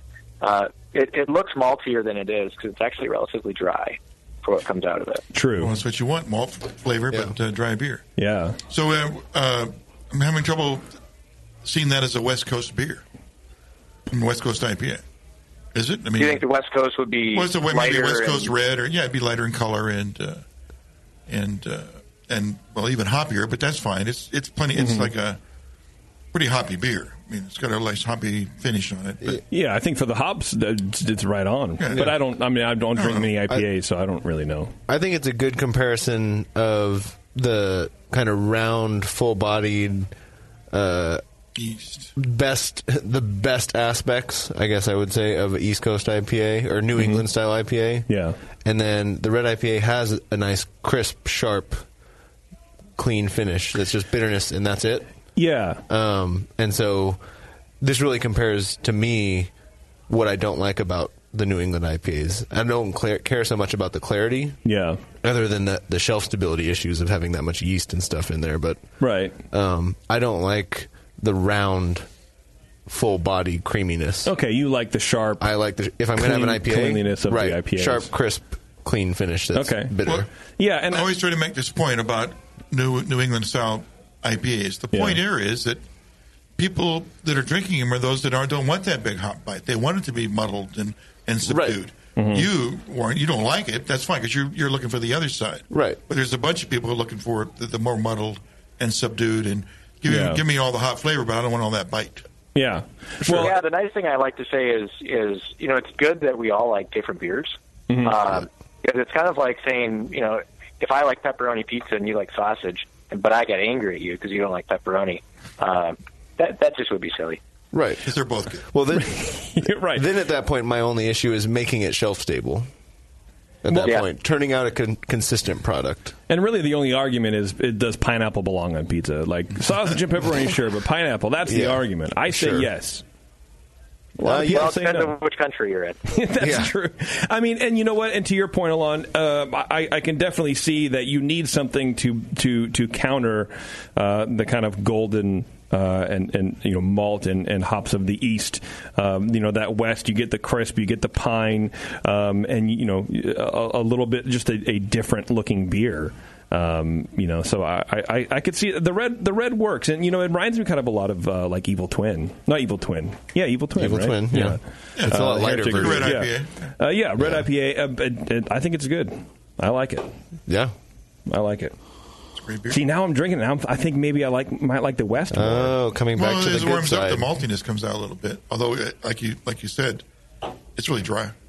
it is yeah. really dry. Yeah, yeah. You can It's kind of good, feel it. well-made beer. Like sometimes Yeah. when I when I drink beers, I can I can I can visualize a graph of flavors. Right, like a line graph, and I could just when I'm tasting it, I can vision the malt, and then right when the dryness starts kicking in, it just drops. I don't know why. It's it's, it's a visual thing for me. I visualize a graph of this. Mm-hmm. Sure. Is that yeah, it stupid? looks like Two-dimensional? it's going to taste toffee. Yeah, for sure. And then and there is a little bit, Just you, just the, the the first blush, and then it's just it's just crisp and dry, and you got that hot bitterness in the back there, and um, that's really good. I like it. I like the East though too. God, I don't like Well, saying that. Yeah. You, you- you can Don't worry, waver. no one's listening. you can waver. Yeah, I'll no be one's consistent. listening. You're right. I'm not even listening half the time. God damn it. Uh, all right, Alon. I'll tell you what. Let me take a break real fast, um, and then we're going to come back and we're going to try uh, your barrel aged beer. Awesome. Which is the um, the Gravity Well Imperial Stout, right? That's I got that right. That is the one. Okay, perfect. Uh, hang on a second. Actually, let me uh, let me tell everybody about Beersmith. Go to beersmith.com, get your 21 day free trial uh, of Beersmith. It's the, really the best software out there. There's uh, there's a few brewing softwares that are coming up that are like web based only or whatever. Uh, beersmith.com has everything that you're going to need uh, to plan for to make the beers as consistent as they possibly can be. And you can import all your stuff from any other brewing software. Uh, you can type it in, you can add ingredients, you can do all that kind of stuff. Uh, but go to their website, bre- beersmith.com, 21 day free trial for beersmith.com. Uh, check them out, upgrade your brewing, do some cool shit. All right. We're going to take a break. We have Alon here from Insight Brewing in Minneapolis. Uh, we're going to come back. We're going to talk some more beer. We're going to drink some more beer. Um, and we might burp. I don't know. Who can tell? It's the session. Hang on.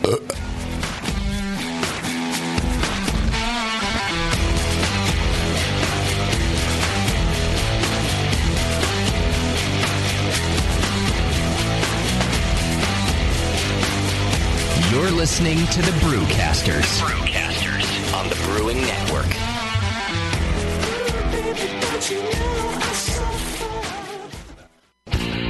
Your support of the Brewing Network means everything to us. We couldn't produce shows without you.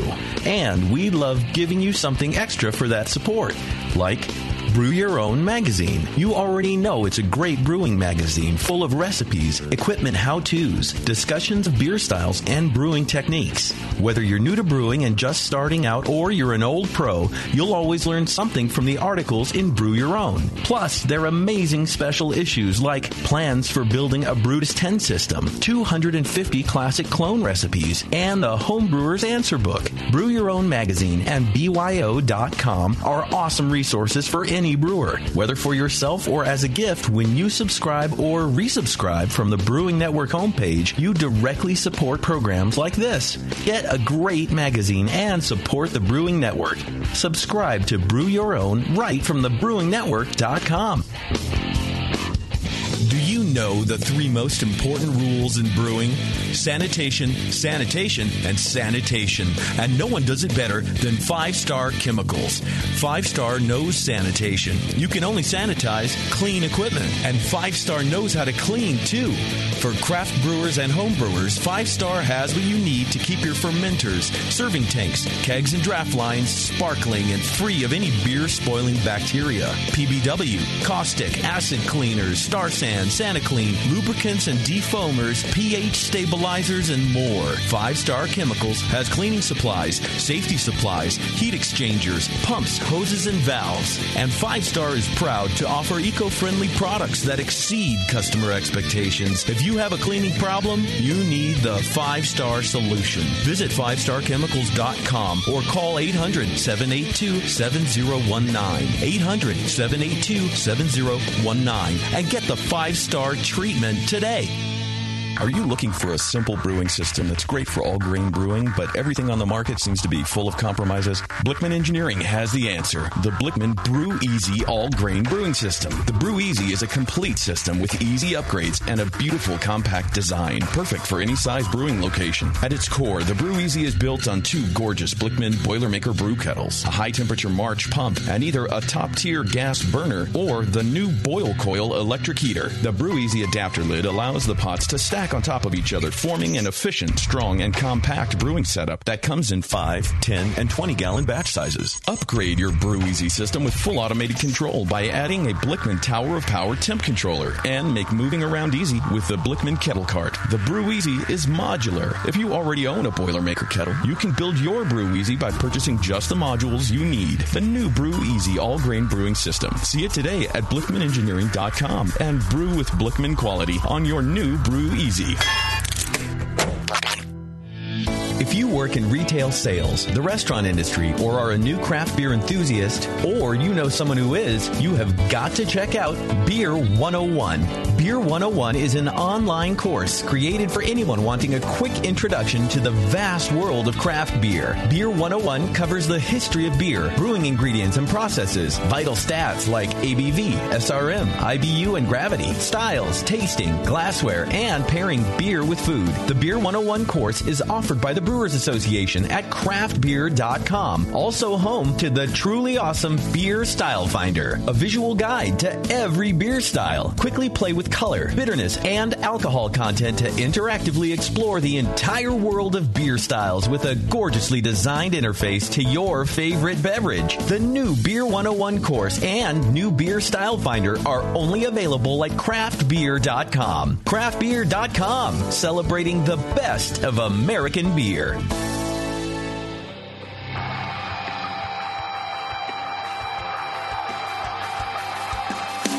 Hey, what's up? This is Blake from Creature Comforts. You're listening to The Session on the Brewing Network.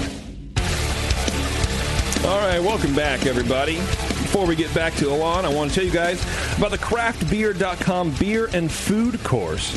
It's the groundbreaking course that leads professionals and enthusiast chefs alike through the basics of pairing beer and food. Craftbeer.com beer and food course is built by a Culinary Institute of America graduate and a certified Cicerone, so they know what they're talking about. There are two versions there's a professional version made for chefs, restaurateurs, brewers, and hospitality professionals alike, and uh, the second one is an enthusiast version created for at home chefs. Learn how to pair beer with your favorite foods, including chocolate, charcuterie, and cheese. You also get to ultimately know beer styles. You'll see data and stories that will convince you that full flavored beer deserves a place on the menu, along with wine and spirits. Oh, and the course is free. I don't know if we mentioned that. Visit craftbeer.com to learn more about their beer and food course. All yeah, right. You had me at free. right? If, if you're going to say charcuterie, shouldn't mm-hmm. you say chocolat? For uh, is is chocolate a French word? I don't know. Is it? I don't know. It's a movie. It is a movie. Oddly enough, not about chocolate. I think. Oh, really? I haven't seen it. Neither have I. Oh, I think Johnny Depp's in it, right? Certainly in. The- I don't know. Alon, have you seen Chocolat? Uh, I have, but it's been a long time, and I have no idea if there's chocolate in it. Paul Rudd says it's a great way to spend an afternoon. Are you friends with Paul Rudd? I, I think it's a line from a movie. That's what I know about chocolate. it is a line from another person's movie. Right. That Paul Rudd's in talking about chocolate. Oh. Yeah. Well, god damn it, that sounds great, Warren. now I want to go watch it. Yeah, you should do I don't know what movie that is that they're just talking about it in. Oh. That's all I want. Oh. I want a third party opinion on whatever. Uh, all right, Alon, we have you back, that's for sure. And uh, we're getting flashed in the window here by oh. one of the staffers. No, he's not flashing us. Uh, Oh, he's got um, a churro shirt on. So Bev is opening up. Uh, actually, I lied. Instead of the gravity well, she opened up the sunken in the halls of the sunken city. That doesn't look like an imperial stout. Which is a saison. Did you cut yourself? And uh, Bev just cut herself. Are you bleeding? You're not bleeding. So. All right, we can move on. Um, yeah. Which is a, a, saison brewed with uh, Sauvignon Blanc grapes. Is that the? Uh, did, did, it come in a can or a bottle? Came in a can. A can. All right. So that is a beer that uh, came off of the idea of this one came from uh, my bike Ooh. trip in Belgium and France. Uh, It smells amazing. in Belgium, I drank some saisons, and in France, I drank wine. Uh, and I had an idea of wanting to blend the two together to keep it a beer, um, but but give a little bit of influence from from the grapes into the beer itself. Yeah. Um, so this one is uh, uh, a Belgian style saison, then brewed with uh, just a little bit more than ten percent uh, Sauv Blanc wine grapes. Uh, we get ours from Napa Valley, um, and uh, they are fermented out fully in the beer Uh, and it gives it just a little bit of an accent. Um, but I, I realized that Sauv Blanc is, is pretty much the same thing to wine as saison is to beer. Mm. You get that kind of herbal, little citrus character out of it um, uh, for both saison and, and Sauv Blanc. So they seem to partner really well together. And what hop uh, are we are we have in this beer? Uh, in this one, we have uh, Cascade uh, and just a touch of Warrior. Warrior.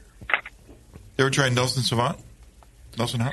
Uh, I know that would be a nice one. Uh, we, we we have used it before, and it does sound like a natural fit in this beer. Would be natural. Yeah, the, the nose on that is amazing. It smells great. Man, here bro, this, this is good. Yeah, your uh, water. I can. I just taste the uh, the, the water, and, and, and all your beers have been just perfect. Yeah, we're we're pretty darn lucky to be in Minneapolis. There's, those lakes. Uh, it, it, it's there's a new filtration plant uh, back in 2011. Oh. Well, there- um, so they they they make some great water out there. There's not even chlorine that comes out of our pipes. So how do they do Oh, that, mate? man. Don't you have to have, to have that in the pipes to make sure it makes it to the You other do. end? So chlorine goes in, but chloramine comes out. Okay. And it's low enough levels to where, if, if need be, you can counter that with uh, sodium thiol sulfate. Ended up talking with the city chemist quite a bit before we um, launched the brewery. Mm-hmm. Excellent. Uh, so we had we had the, the compound on hand, ready to use if we needed it, and ever needed it. Are you just sucking water out of the Mississippi? Is that where it's coming from? That is where it comes from. Yeah. Okay. I yeah. so naturally, we- you make stouts uh, out of that water, but out of the filtered water, I'm joking here. Um, it, it's pretty darn good. Yeah. So they've been rated highest municipal water supply uh, for at least multiple years running since 2011. Um, but it happens to be that it's really good brewing water too. So you don't have to do much with it, and and and, and what you do is just it depends on the beer styles, right? That's obvious, I guess. Yeah. Yeah, you just push it where you want it to go. You don't have to like back anything out of it. It's like you know, Oh, it makes it so whiteboard. easy. yeah. What, Alon? Did we lose you again? Nope, I'm here. Oh, I okay, hear good. ya. Okay, sorry. Just gonna drink. I just wanted to make sure. I just wanted to make sure. He's chugging a beer. I'm, I'm ner- I get nervous about it. I don't want to lose anybody. So, d- do me a favor. Tell me about. Uh, we can finally get to the names of the beers and the naming scheme and stuff like that, um, which I think is is, is really great. Uh, how, how did you guys decide on, on the naming scheme of your beers? And, and I don't know if you can describe to, to our listeners what you know what you're kind of after there. Yep. So what we do is uh, we we travel the world literally and get inspiration from different countries, whether it come in the form of a collaboration beer or or a new new recipe, new just a new ingredient, or maybe it's a new process. Uh, but what we do is then we take a legend from that part of the world and turn that into our beer. So, uh, Sunken City, for example, uh, is from South France, and similar to the Sunken City of Atlantis, this one is the Sunken City of Wise.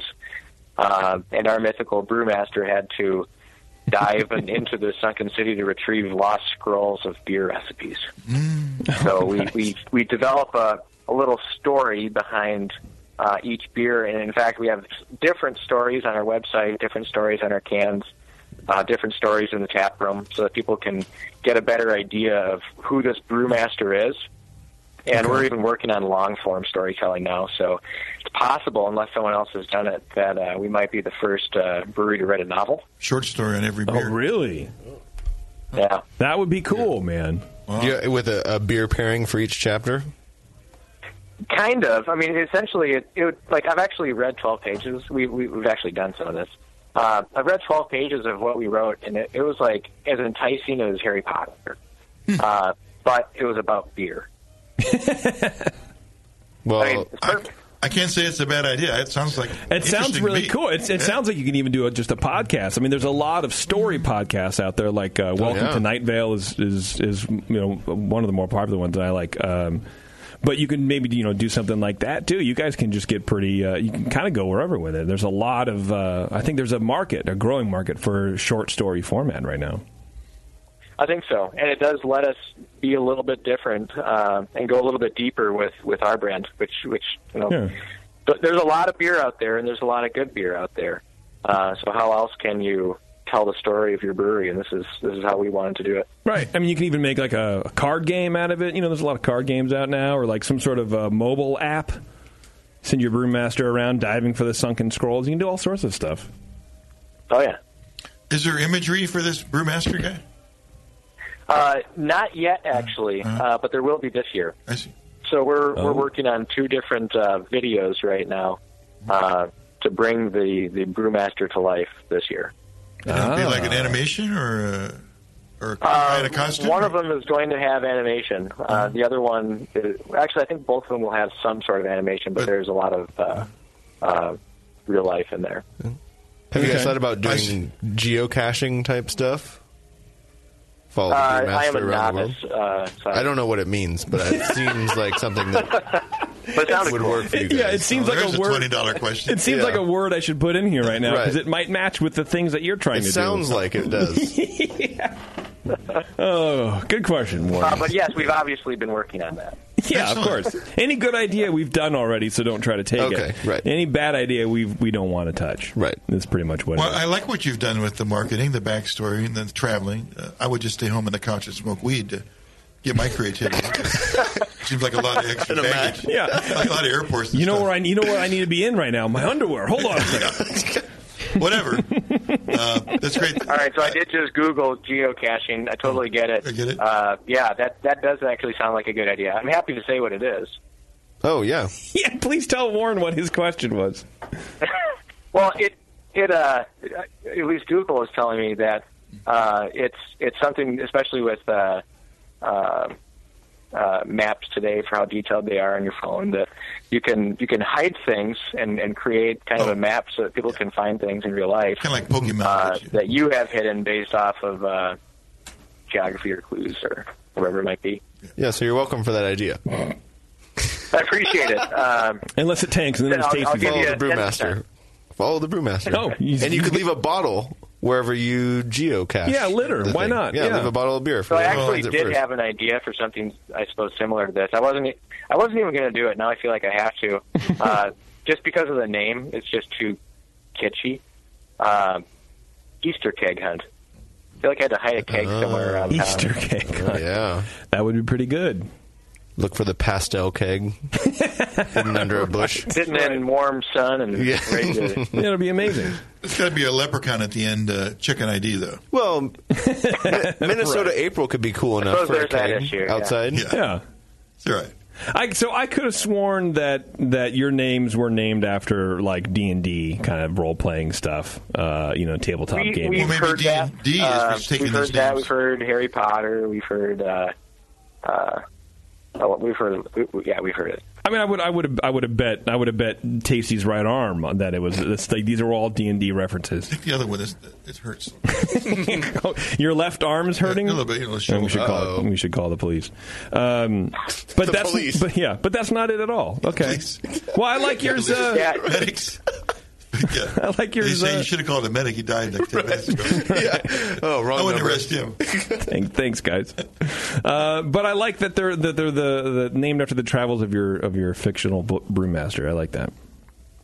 Yeah. Yeah, it keeps it fun. There's no lack Yeah. of, I like of it. legends to use there. Very good. Right, So it- for it sure. also make sure that we have to keep traveling and brewing beer and Oh, not damn. talk my way into that Mm. gig. So Oh, that it worked sucks. out. I'm sorry to hear Yeah. that, man. So you did some thinking before picking this theme. Yeah. How can we uh, travel in perpetuity? Mm-hmm. Right. Oh yeah, branding.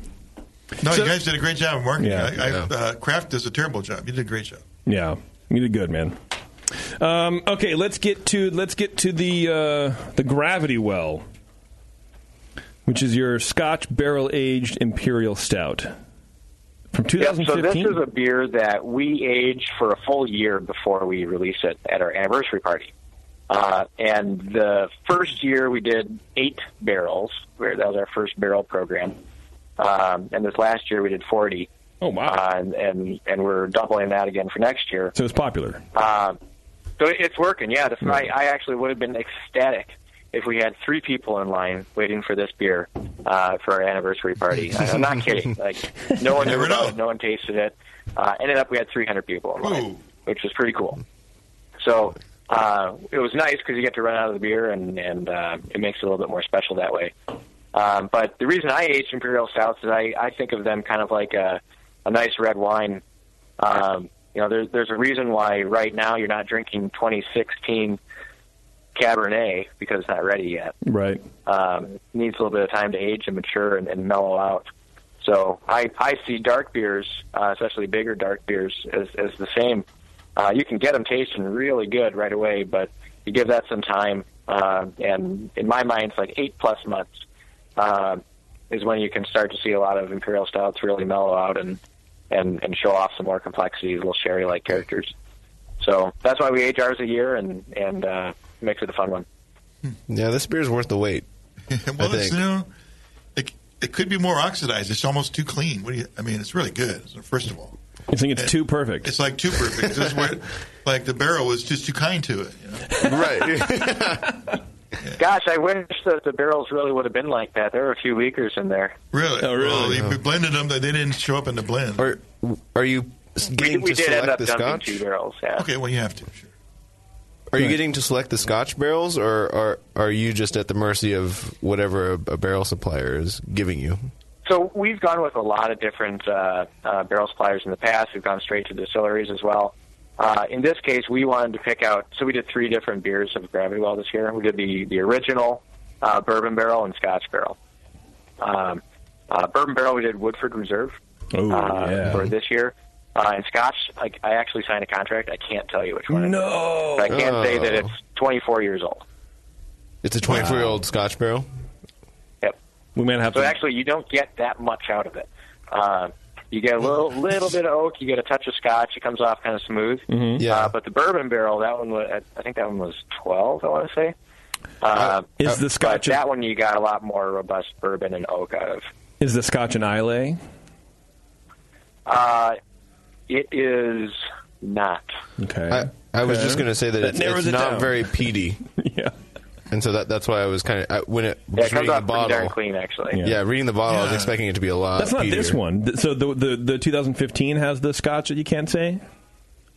Correct. Oh, God, I'm sorry. I thought you were talking about the 16 that we're not drinking yet. No, so we don't My have have the the bad. 16 right now. Is is so our anniversary is in November. Okay. Uh, so the 2015 was the 2016 release, Got it. Okay. but it was Ah. brewed in 2015. Okay. So the year Got on it. the bottle is when it was brewed, not when it was released. Yeah.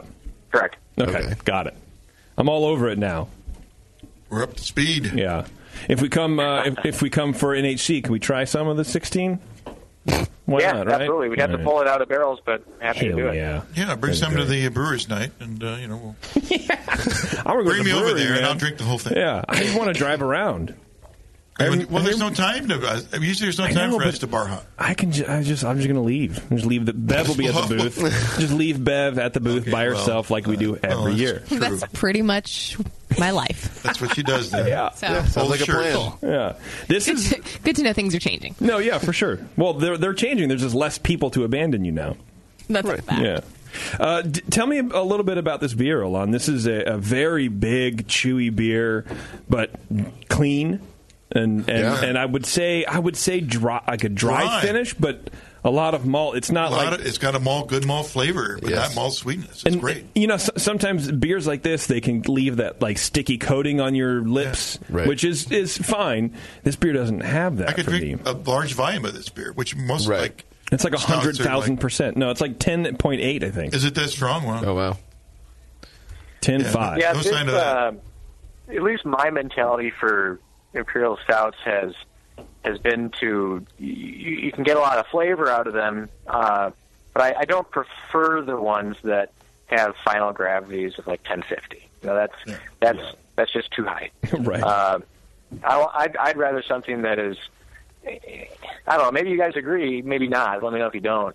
Uh, but it, it's again kind of relatively balanced for at least what the beer is, um, and getting a little bit of that dry character just by having such a high um, starting gravity. You you still get that that sense of uh, robustness, or if I can make up a word, robustity uh, should be a word, by the way.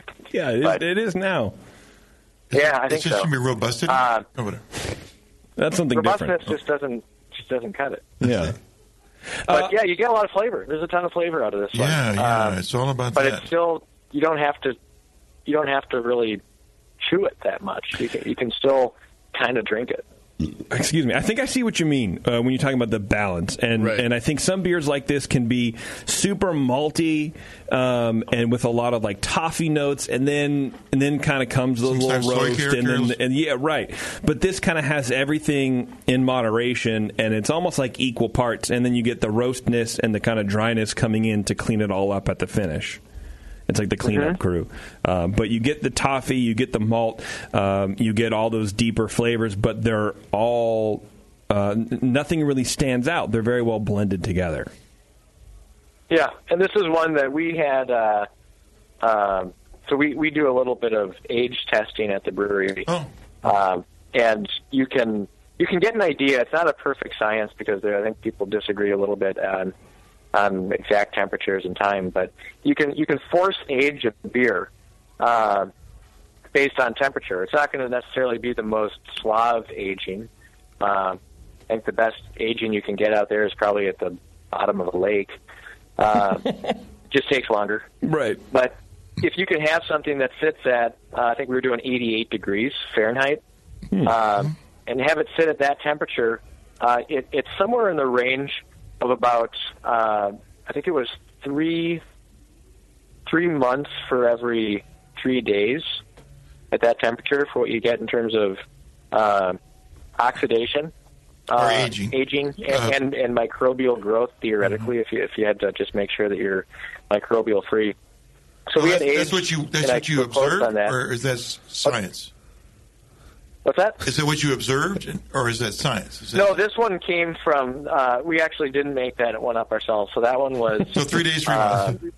as as close to science as you can get. That still isn't a. But it's uh, sensory-wise, you- Agreed on science by Did you- everyone. okay, you didn't do lab on it to say that it oxidized, or you just sensory wise it did. Oh. No, we so we did check oxidation, but even when you age something, the the the level of oxidation doesn't change, uh, but the perceived the the, the the perception of the oxidation Yeah. will change. What so you you, could taste have does, but not the twenty lab. parts per billion, but you'll still have twenty parts per billion in a Mm-hmm. year. It'll just taste different. The lab will taste show the same, but the, it'll taste different. Are you barrel aging in a uh, humidity and temperature controlled room? We are not. Uh, we, we do it at a time of year where we have more control over temperature. So we do have temperature control when we're barrel aging, um, but it's not humidity control. So we we use the hose for that. So I, I may have taken us off track here a little bit.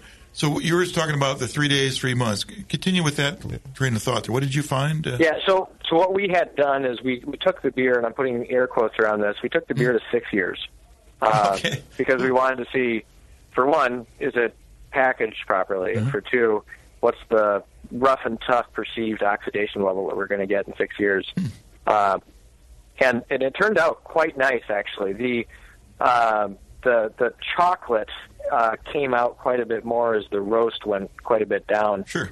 Uh, and that turned a little bit more into sherry character as well, which it wasn't quite. You know, I've, I've had some really old stouts and barley wines before, so it wasn't as as abrupt sherry as you might get with the true aging. Right. Uh, but you you could kind of see that poking through a little bit, but you could tell the the biggest difference was in the malt profile, where the chocolate started to pop through a bit more. Okay, so I'm uh, Alana. You've listened to the show. I'm I'm pretty slow, so uh, let me just make sure I got this. So you're saying that you can you can fake age a beer at 88 degrees in three days gives you about three months of perceived aging. I know that's all like uh, you know w- you know w- theoretical, but is is that what you were saying? So if I had a barley wine and I had had it in the bottle, keep it at 88 for three days, that would simulate what it possibly could taste like in three months. Yes, and and that's something that I hope Ed, my lab manager, doesn't email me saying no. It was actually this time. Uh, well, email me personally because I want to know the truth. Yeah. I know I'm pretty darn close. and- we'll and I'll issue a send retraction. retraction if I have to. Um, Yeah, right, right. But but yes, yes, that's what I'm saying. I, I'm sure that so, that's package dependent too, because the amount of this the quality of the seal would affect that. Because if you're continuously it does, getting 20 and it depends ppm, on how how much oxygen was there in the first place because Right. that's it's got to be yeah. There's a ton of variables around this, which is why I think that we've talked to a few different lab managers at other breweries as well, and and uh, a few of them agree, a few of them don't, and. But uh, it's something, right? You can you can yeah, do. we were trying to find. Essentially, How long we were do we trying have to to find do some sort of way to JP's quantify entries? aging. What was that? Go ahead, Alon. Sorry. I was saying we, what we were trying to do is we were seeking to quantify aging in some sort of way, so that we could always be using numbers to increase our shelf life on our products and, and, and keep getting better and better. But if we didn't have anything to go against, if the only because there there were some pretty prominent lab people that from big breweries that were telling us the only way to do it is just to let the beer sit for that long. Really? oh, there's, come on, come on, science. Yeah, there's got to better be a way. Mm-hmm. No, no, no. I thought that was well uh, known that you could over yeah, time and temperature. Yeah. Okay. But uh, okay, so so did you, you talked about like in terms of shelf life considerations. What about like flavors? Let's say the roast drops out after three years, theoretical years. Do you, would you add more roast in the beginning to make sure that's there, or Well, I think it depends. So at least the the profile that I got off the beer, I'd say probably not. Okay. Um, Because it's I not think that if bad. people are aging a beer, you, you probably want to see some sort of difference. And in reality, there are going to be people who drink it immediately after they buy it. So you have to balance out a little bit of what do you want it to taste like now and what do you want it to taste like later. I'm going to ask you one thing. Uh, the, uh, what would you say to the 300 geeks that uh, Hmm. got in line and got this beer? How long should they wait before they drink it? Probably half have already drank it, right? So what, what I tell people is, we first of all we aged it a year, so drink one. Um, So you made and it then so it's save ready to another go. one for however long you want. So I get two. Okay. I, li- I like that. I like that concept. You know what? Buy multiples of the thing. Yeah, get it by Who like cares? six. Yeah. Actually, you need to try it for 15 years, and you have to try one a year. That's true. You just have to. A hard limit two per customer. Is that- so yeah. you make people buy 15 at a time? Yeah, you have to. Uh, You tell me how to do that, and we'll uh, we'll be good. So when I see an IPA at my uh, liquor store at uh, 72 degrees, how many? Uh, what's it? Well, how many? Uh, three days is how many months on that? What do you think? There's got I to be know a it's not scale. linear, so I don't know the answer. to Okay, that. I have to do my own Uh, offhand. test, I guess. All right. yeah, I could tell you probably It the way sucks. it tastes. Don't buy yeah, it. man. I, I could tell you a number. right. Oh, he'll, he, yeah, he could tell you a number. Mm-hmm. I like Alon. I think he'd make a good brewcaster. He just make shit up. I make it up. Yeah, if you don't know, make it up.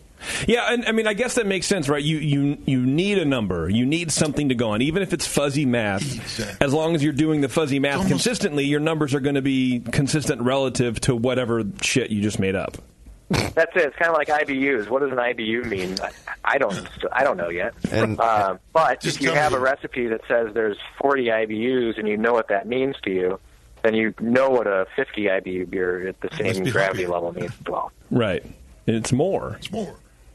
Right. It's like yeah. That, that seriously, I, I have 88 my, degrees, my isn't guess is in life I'll never know what an IBU is. Re- wh- what do you mean? Just um, Well, you know what you what there's so an IBU tells you so little.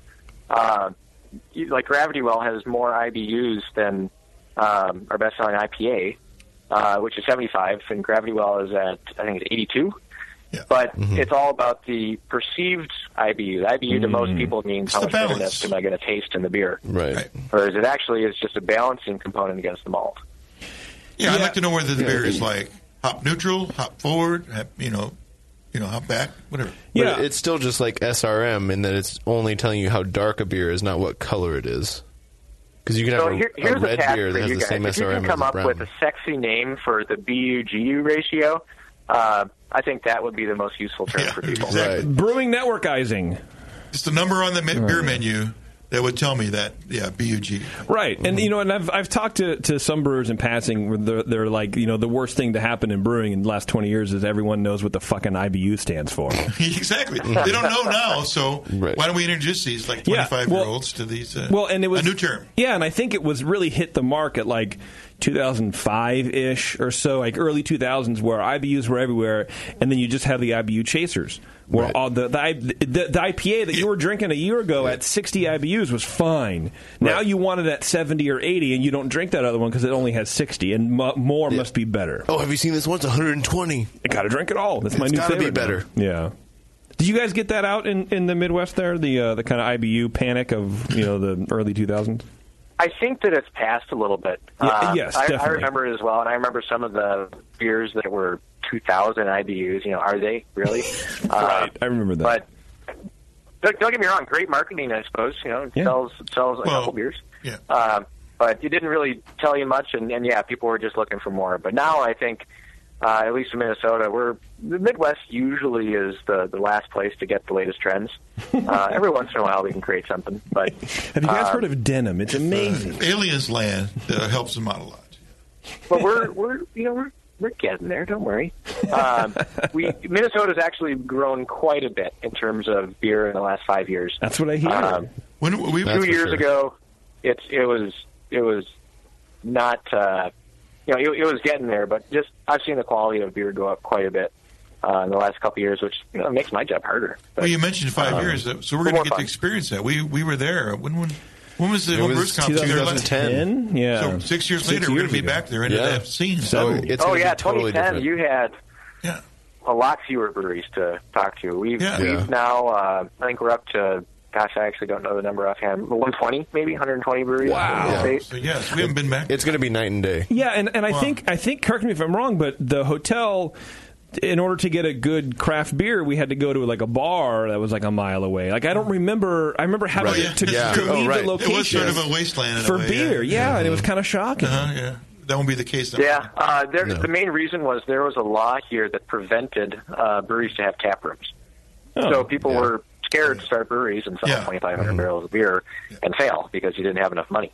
Right. Um, but that law passed, and, and then breweries just popped out of the framework. And my God. Um, and they've it- it's been tremendous growth here for the past uh, five years now. The person that introduced that bill should have a statue in the town square Uh, because that's yeah, he's uh, he's still pretty active as well. He was the mayor, and, and he's uh, yeah, pe- people like that guy. I can see why, man. I can Let's see bring why. him to the festival and buy him a beer.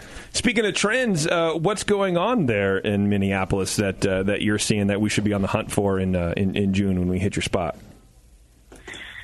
right now um, it's it's kind of I don't know it's kind of funny. Um, surprise IPAs, um, but IPAs are, are the biggest growing, um, not just in craft beer in general, but in Minnesota. Uh, it seems like everyone's trying to get the the latest IPA out, and I'd say even by June there's going to be uh, a lot of New England IPAs in the market as well. Um, you know, we, we I think we were the second one uh, to get a New England IPA for a Minnesota brewery into a can. I think we were only second by like a week, uh, but there's a lot of other breweries that are throwing out that style. Um, so we're we're pretty IPA heavy here. Okay, so I should beware because Now you guys will probably come and laugh at us when when I, when I say IPA heavy. Uh, but- what's this pale ale doing here? But yeah, now we're we're we're doing a little bit with sours as well. Oh yeah, uh, we're a little underdeveloped in that area. We've got um, we like we did our first. I shouldn't say sour; it's more of just a funky beer. Uh, and then our first actual sour is coming out later this month. But even even we are still, you know, kind of at the forefront of the the sour industry in in uh, Minnesota. There's there's a few out there now, but it's it's not a ton. Okay. That sounds interesting, man. I can't wait. It sounds like uh, like new territory for us, West Coasters, that's for sure. Yeah, and and a little blindness of familiarity as well. So when you get here, you'll probably see a few things that I missed. We'll be sure to write in our report back to you. Yeah, hope we meet you there. yeah, that'll be yeah, cool. no, man. guys, reach out. Let's uh, let's grab some beer from barrels when you're out here and have some fun. Yeah, that sounds great. Alon, I appreciate it, man. Insight Brewing, uh, how can people find out more about your beer, Alon? Yeah, probably the best place would be uh, website or Facebook, uh, insightbrewing.com. Otherwise, uh, just find us Insight Brewing on Facebook. We we keep it pretty updated and, and have some fun on there. Awesome. That sounds great. I really appreciate the time, and I appreciate you sending us beers. Uh, they were uh, Yeah. they were they were outstanding, man. I, I it, was, it was great. Yeah, it was great being on the show. I appreciate the invite. Awesome. Yeah, anytime. And uh, we'll we'll track you down in June for sure. Don't worry about that. You said barrel samples and that that guarantees we'll be there. yeah, yeah, we'll have some fun. yeah. All right, man. Take it easy. Good deal. Cheers, guys. Bye. Good beers. Yes. Very pleased. And this this dude, this barrel one, the, the gravity wall, that's keeps changing. Oh, as, And, it, uh, As it's warming up, Yeah, yeah. as it's Or as- warming up. as and it- dark beers do. R- They do, right? But for me, it's very different. It's like a, a hypercolor T-shirt. If I can date myself for a bit, it A just what? It, hypercolor T-shirt. You never heard? I of get hypercolor? more roast now. A tie-dye Yeah. T-shirt? I was getting more roast, and then I'm getting kind of more toffee and less roast, and it's kind of just doing this thing. Oh, Yeah, well, man. yeah, those uh, minor esters show up when they warm up. Mm-hmm. I'm getting more chocolate. Mm-hmm. It's so good. Any more? Oh, I don't. Here, Yeah. Well, you know- there's half a bottle of it. Tasters we have are they'll let you get the last. No, they don't. If you have a big nose, if you have a Greek nose like me, Oh, yeah, or yeah, I have a- Casey or has a big Irish nose, nose like too, you got to like do the whole 180 degrees backwards thing.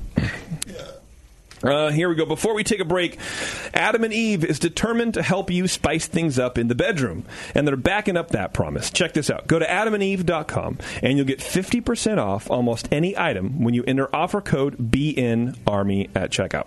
Okay, That's a good deal in and of itself. We all know that. Of course. BN Army, right? BN A-R-M-Y. Uh, now, backed by popular demand and for a limited time only, you'll also get a free Big O kit. Who doesn't love the Big O, right? right. It's it, it, it- we have to have it. We actually Right. need it. I think we crave it. It sounds complicated. I know, but it's not. Uh, Adam and Eve's Big O kit includes their exclusive Climax gel and a mini vibrator. So now you've got a new way to get her off, which is pretty good. What girl wouldn't would la- wouldn't love that? You'll also I see I'm tongue tied talking about it. Juice me. So uh, I, Are you, I, are you I- using one right now? Oh. I might be. Either that, or I'm getting a phone call. It's weird. Uh, you'll also get your entire order sent to you for free. So hurry up, take advantage of this limited time offer. You can choose a new adult toy, a naughty movie, or almost anything else. When you choose that one item at 50% off, you'll also get free shipping plus that aforementioned Big O kit, which includes the Climax Gel and the mini vibrator. You won't find this deal anywhere else. Just use offer code BNARMY at checkout. That's B N A R M Y. You guys know how to spell that. BN Army at adamandeve.com. I love those guys. Okay. Yeah. Here we go. We're going to take a break. We're going to come back. I got a little bit of beer news because, uh, especially here in the Bay Area, there's some there's some big beer news happening. So Mm-hmm. we're going to chat about that, and uh, I think that might be it. Oh, we got Twitter game, Twitter of game. course, to do, and uh, you know all that kind of shit. It's the session. Hang on, we'll be right back. You're listening to the Brewcasters, on the Brewing Network.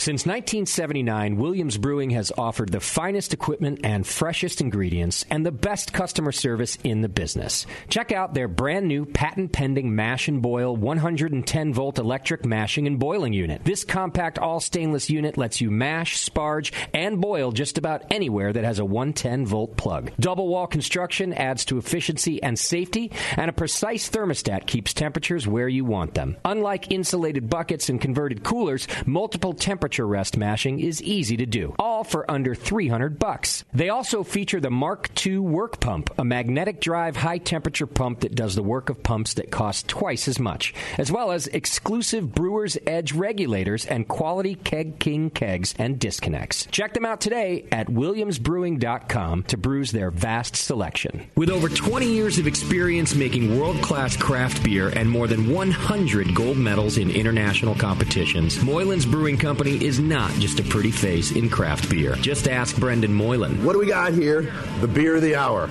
Moylan's, gotta love that big M. It's like a sign of awesomeness. Woo-hoo! It's got an extra kick to it. Let's pour this bad boy. Oh, it's- oh yeah. Oh, Moylan's. The end of the night when the kids are finally in bed, the wife's in bed, nobody's bothering your ass anymore. That's Moylan's time. Moylan's is for you. It's to help you out. It helps me out. What? Well, because it's freaking awesome. Northern California brewed. It's brewed with love. With love. Oh yeah, tremendous. And it's always best where Moylan's. You gotta try it on tap at Moylan's in Novato. They're friggin' awesome. Not only because I own the brewery, because I love the beer. Cheers. Boom. Kilt Lifter Scotch Ale takes big beers to a whole new level with rich malt balanced perfectly with delicate hops and now comes in four pack tall boy cans so you can take the party on the go. Or come to the brewery, take a tour, and try any of Moylan's fresh creations right from the source. Check them out at moylan's.com.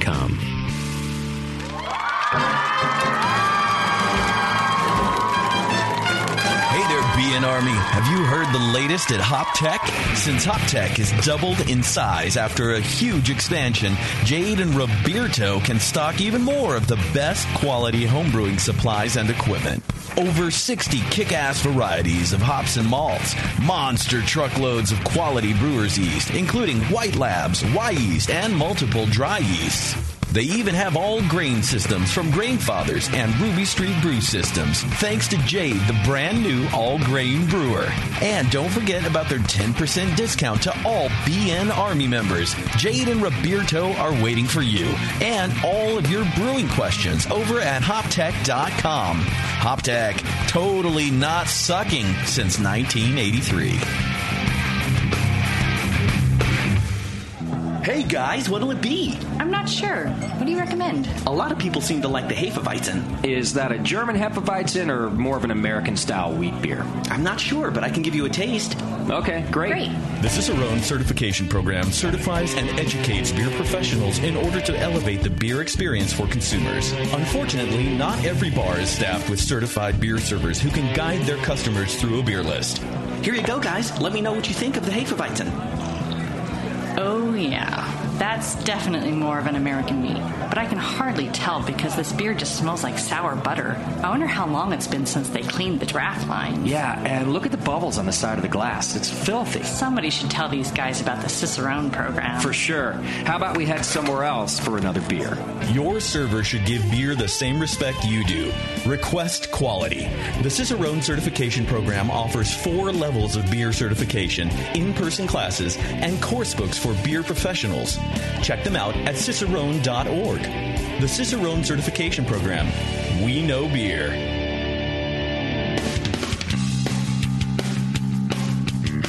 Hey, my brewing brothers and sisters. This is Jamel Zanishev, and I want to tell you about Heretic Evil Twin.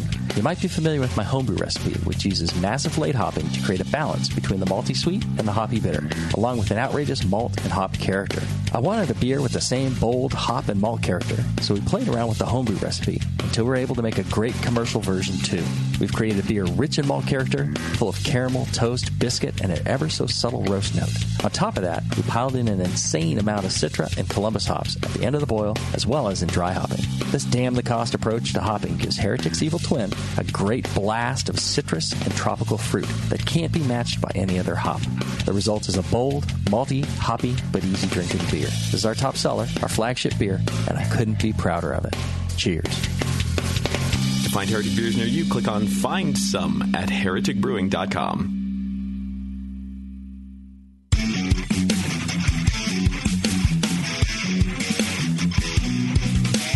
Hey, this is Julian Trago from Beechwood Brewing, and you are listening to The Session on the Brewing Network.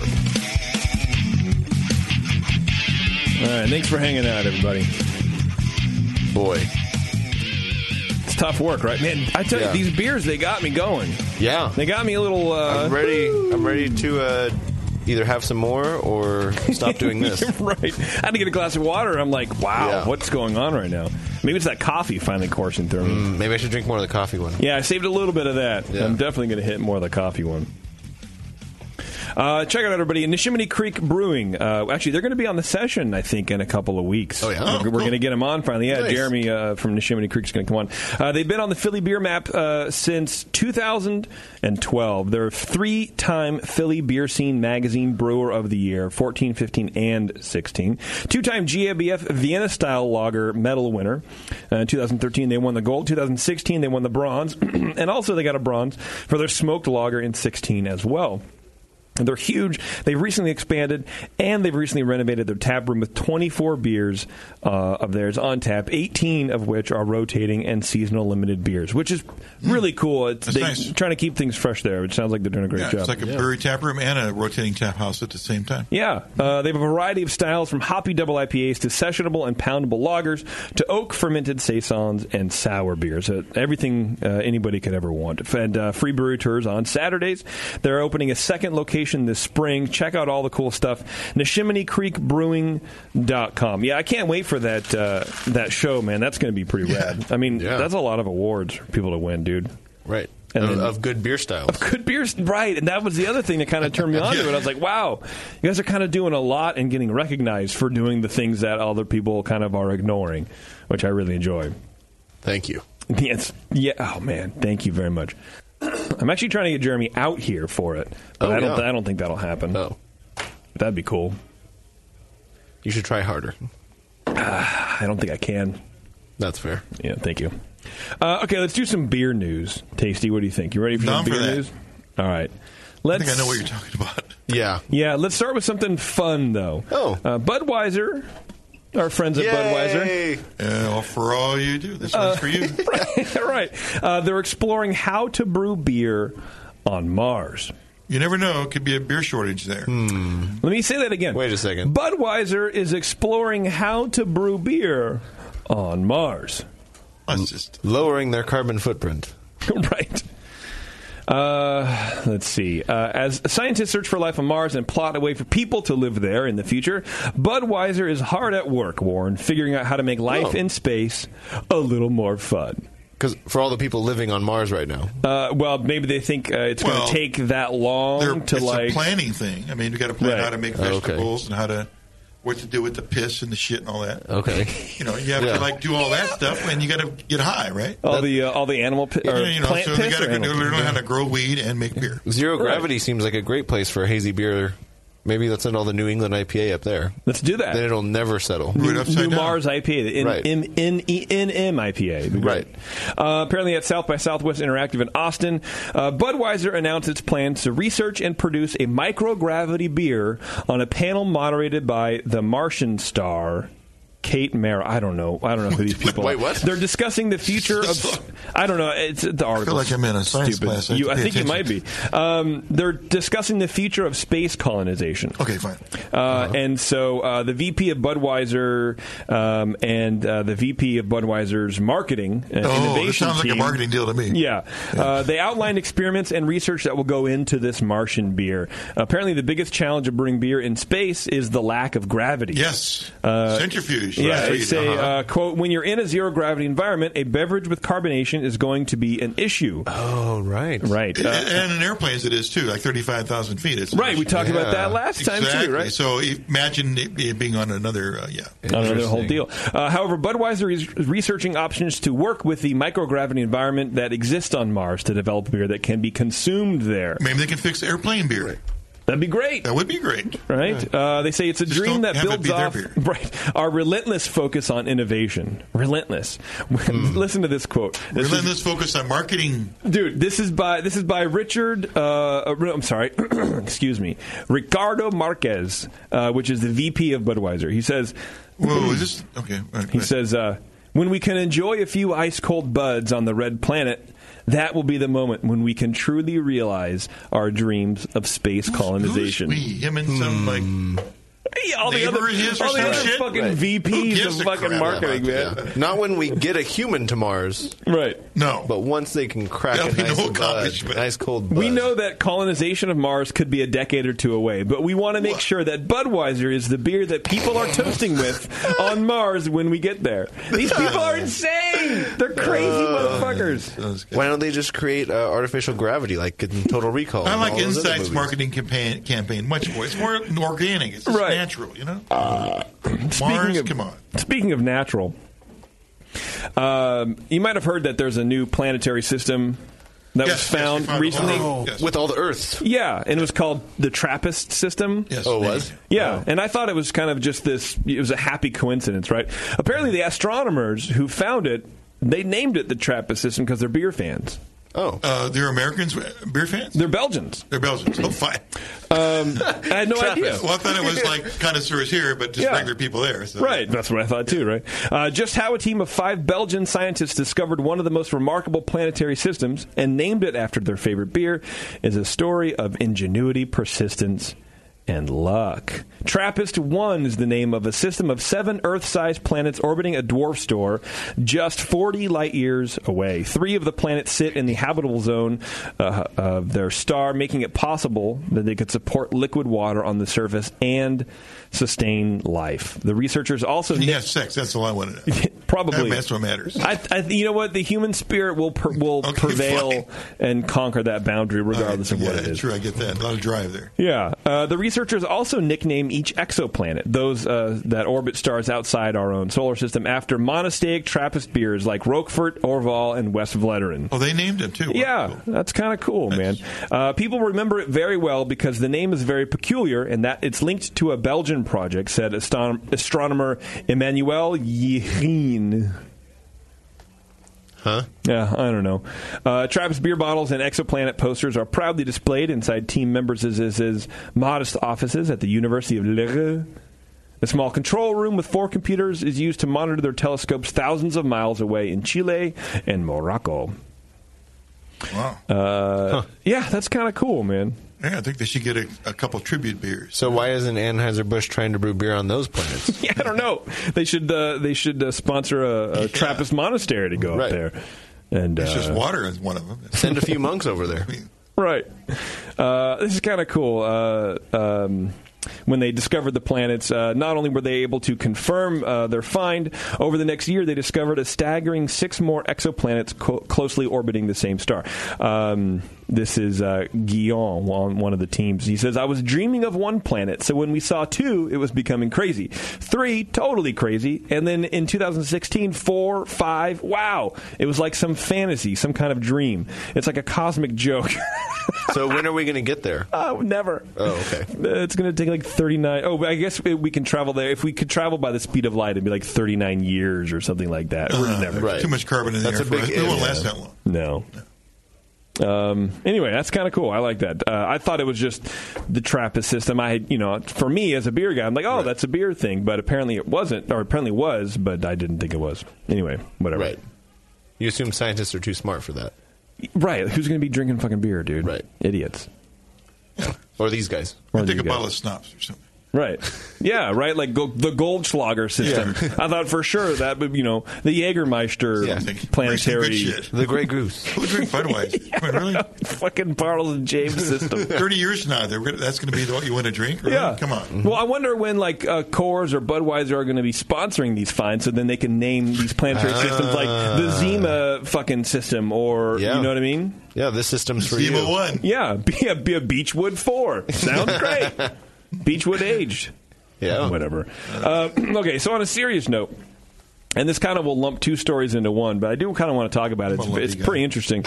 Um, there's a brewery here in San Francisco called Speakeasy, and they've been around for a long time. Yeah, yeah, Um, fixture. apparently, they're closing their doors. They're just shuttering the whole thing. Um, and this is from uh, Beer Scene Mag, and it's it's interesting. They go, "Will 2017 be the year the bubble finally begins to burst?" Uh, San Francisco's speakeasy ales and lagers have been brewing beer since 1997, but today announced it had no choice but to cease operations. According to Speakeasy's founder and CEO Forrest Gray, the brewery has worked with multiple. Whoops, Multiple investment banking groups and has numerous meetings. Uh, one fact has become central to the process, and that is the company is financially insolvent and requires new capital to move forward. Whether that will happen is unclear, but I do hope the brewery and brand will persist. Uh, there's a chance that Speakeasy will one day open again or fire up the brew house, uh, but one has to think that the odds are slim. The scene has become inundated with breweries, and competition has never been tougher. The scene is only going to become even more flooded with dozens of breweries in the works in the Philadelphia region alone. I guess this guy's from Philly. Uh, with the majority of these breweries opening with small production focused on selling a majority of their beer on premise, it makes competition for production breweries even stiffer. So I thought that was really interesting. Forrest's uh, quote They're working with multiple investment banking groups and have had numerous meetings. Um, but if you go out, it, pretty much any, throw a rock in any bar in the area, you're going to find a speakeasy handle. They got a lot of handles. right? A They lot of the have a- sports venues are in there. Mm-hmm. Yeah, they're in They're Pac well Bell Park or established. whatever. Yeah, Sure. right. They've been around a long time. They have a, and they've been had, had a great focus on sales and so forth. But there's uh, clearly the overhead has uh, exceeded the uh, ability to get more Right. capital to run it.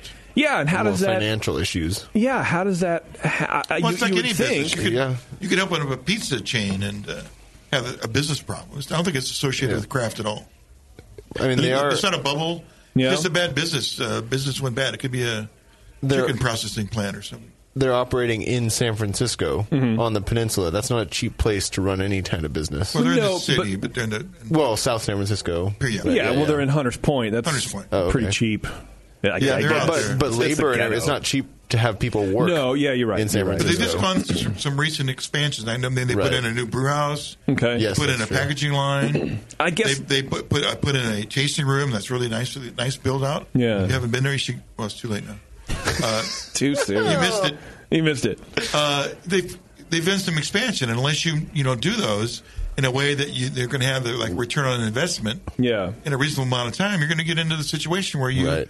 can't get the cooperage to expand, and, and then the banks are going like, well, you know, we can't give you any more money because you're not worth as much as you want. You know, we're not going to sign Right. for it. It's not secure. And I did hear a couple of the quotes made it seem like they were just saying we can't continue because of financial reasons. More, more like a financing Yeah. thing where the, where the huge capital investment that they did recently just i- isn't coming to fruition in terms of adding business that they were expecting it to. And so they can't get more. Right, exactly. So they're- the bank's not going to give them a continuation. Yeah. No, Af- it's time no- after time. They might for a little bit. If they made like, you know, if their beer lineup was like, uh, say, Russian River, I'd be I'd be sending the money right now. I'd, I'd, I'd let's just buy the place because why not, right? Yeah. But you know, their beers are not that. I'm not Right. saying they're bad beers. I'm not saying that they're they have great beers. They have great followings. Yeah. And I've drank a lot of their beer and I've liked it a lot. Yeah. But I'm just saying they're not that kind of brand. Okay. All right. And, well, and I, I guess that was really the, the, the question. Like, you know, just because you see people have tap handles all over the place doesn't necessarily mean the cash flow coming in is enough to pay the bills. But it seems like how do you how do you get to that point in the first place? Well, I mean, they, they've Yeah. been around for so long. They've had a long time to grow. And when they started in '97, the competition wasn't as heavy. Mm-hmm. And so, by the time the comp- local competition, I guess, and even kind of outside competition pressing in, they were already of a certain size where it's like, well, we have to keep growing at this rate in order to be viable ourselves. But their their their lineup maybe just wasn't varied or didn't hit the right marks to compete with all of the other thousands of breweries that have popped up since '97. Right. In my mind, it's a Well, no competition. doubt about thing. it. I mean, you look at the handles that they're on, the places that they're on at. Yeah. You go there, you see all these like Warren says, new breweries got handles there. Yeah. and uh, you know where they might have three handles now they only have two. That affects you know. Oh yeah, Right. And and the craft beer consumer now doesn't have brand loyalty. No, Like they're they actually more used to loyal in to the the past. brand new guy. They want to try the Oh, new exactly. guy. Yeah. they're loyal to the tap they haven't seen. Yes. more so Yes. than a beer they've had before. Exactly. For sure. Yeah. Well, and so here's another brewery, uh, or, or excuse me, another article about a brewery closing that I wanted to read because I think it sort of relevant, and I don't know, it might be, but we'll see. Um, this is from a brewery in Orange, uh, California, down in L.A. Um, Valiant Brewing. They announced on Sunday that it will soon close for good. Uh, this is from the uh, uh, a press release from their website. They said, "When we started this company, we made a strict personal decision. We never wanted to bring in investors. Maintaining full control of the company and what it represents is very important to us. The direction to have additional resources could have put Valiant on the road to greater success, but at what cost?" That is the underlying question, and as such, both my wife and I made the choice that since we couldn't give up our company to investors, in addition of running short of funds to support our family, we've made the extremely hard decision that we need to find someone who would purchase our equipment before continuing and risking the chance of harming our family.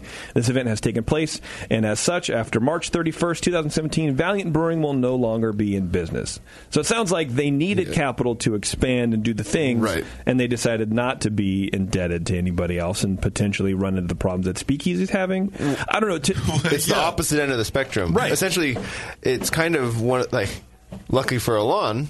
Right. He found a partner that was a finance guy. Yes. Because essentially, from what I can take away from the speakeasy situation and from what it sounds like here, it's purely business organization and financial issues. Mhm. You you can't just and the idea is great of I want to own my own company and be the majority share. I don't have to answer anybody and all that Yeah. stuff. But and it's a huge issue with the idea of promoting nano breweries and and what whatever smaller than nano. There's now a new term. I forget what it is right now, but oh, um, smaller than nano.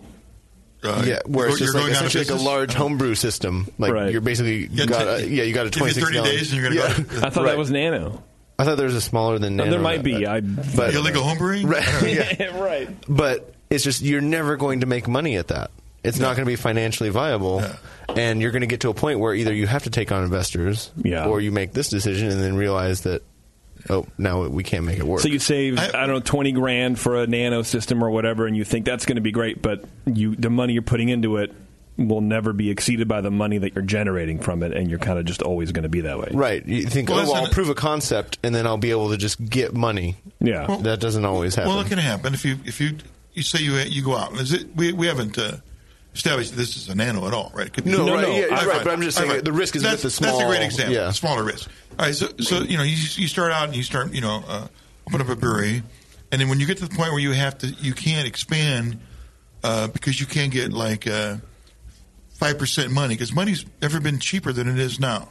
As long as you have a balance sheet, you can show number operating numbers, right? so if I can't believe that Valiant in this case couldn't show operating if they can't show operating numbers that would, would bank wouldn't give them money, then I, I think they didn't have the numbers. Well, they would need. I mean, typically you need at least ten percent, anywhere from ten percent to twenty five percent down payment. So they would need a pretty significant chunk of cash to even get Or value. They would put the company up against the loan.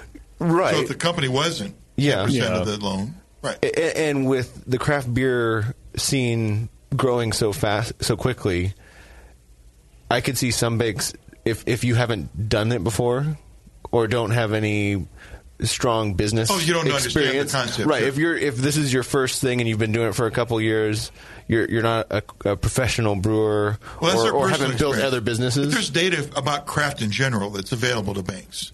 Sure, right. there's like some sort of like food index. Oh yeah, I'm sure in craft uh, the the brewers li- Like uh, Moon, brew yeah, association will star have one, rating or right? some Yeah. shit. But I could Right. see banks not being willing to just cut anybody a check. No, no, They'll yeah. wait for someone to be like, oh, well, you actually have somebody that's built a brewery or worked at a larger brewery to what you're growing to. Or you have Mm-hmm. a P&L that shows Yeah. a profit. Yeah. Right. Yeah.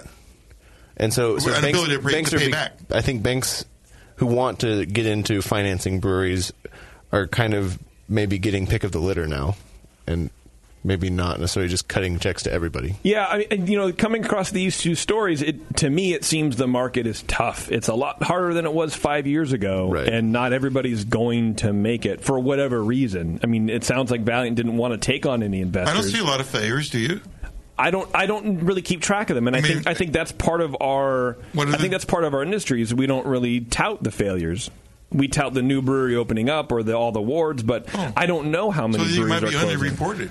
Yes, I think I, think, there it's is significantly some underreporting. underreported. Yeah, because nobody talks about it because because we don't want to talk about Nobody's it because collecting we're, that we're data. promoting. I never well, I thought think about they're that. collecting it, I but I, mean, I, think I've in seen Celebrator, some numbers. in Celebrator Yeah. a lot. There's there I would say every issue there's the closings. They always list the closing. I could be lying, But I don't get any Maybe that's like Celebrator. any like too many personal like oh you know this guy there you know No, I agree. This is the so first this is for me. This but is I, the I live in a pretty speakeasy. big beer world here Yes. I don't get a lot of that but No. maybe but I'm not looking at the, the bigger world where Right, and for Speakeasy to close, that's the biggest That- one yeah, I that's think in why this it's got- area that's why it's since got our Pyramid pulled out. You know, Right. Yeah. Well, I mean, Pyramid essentially shut down.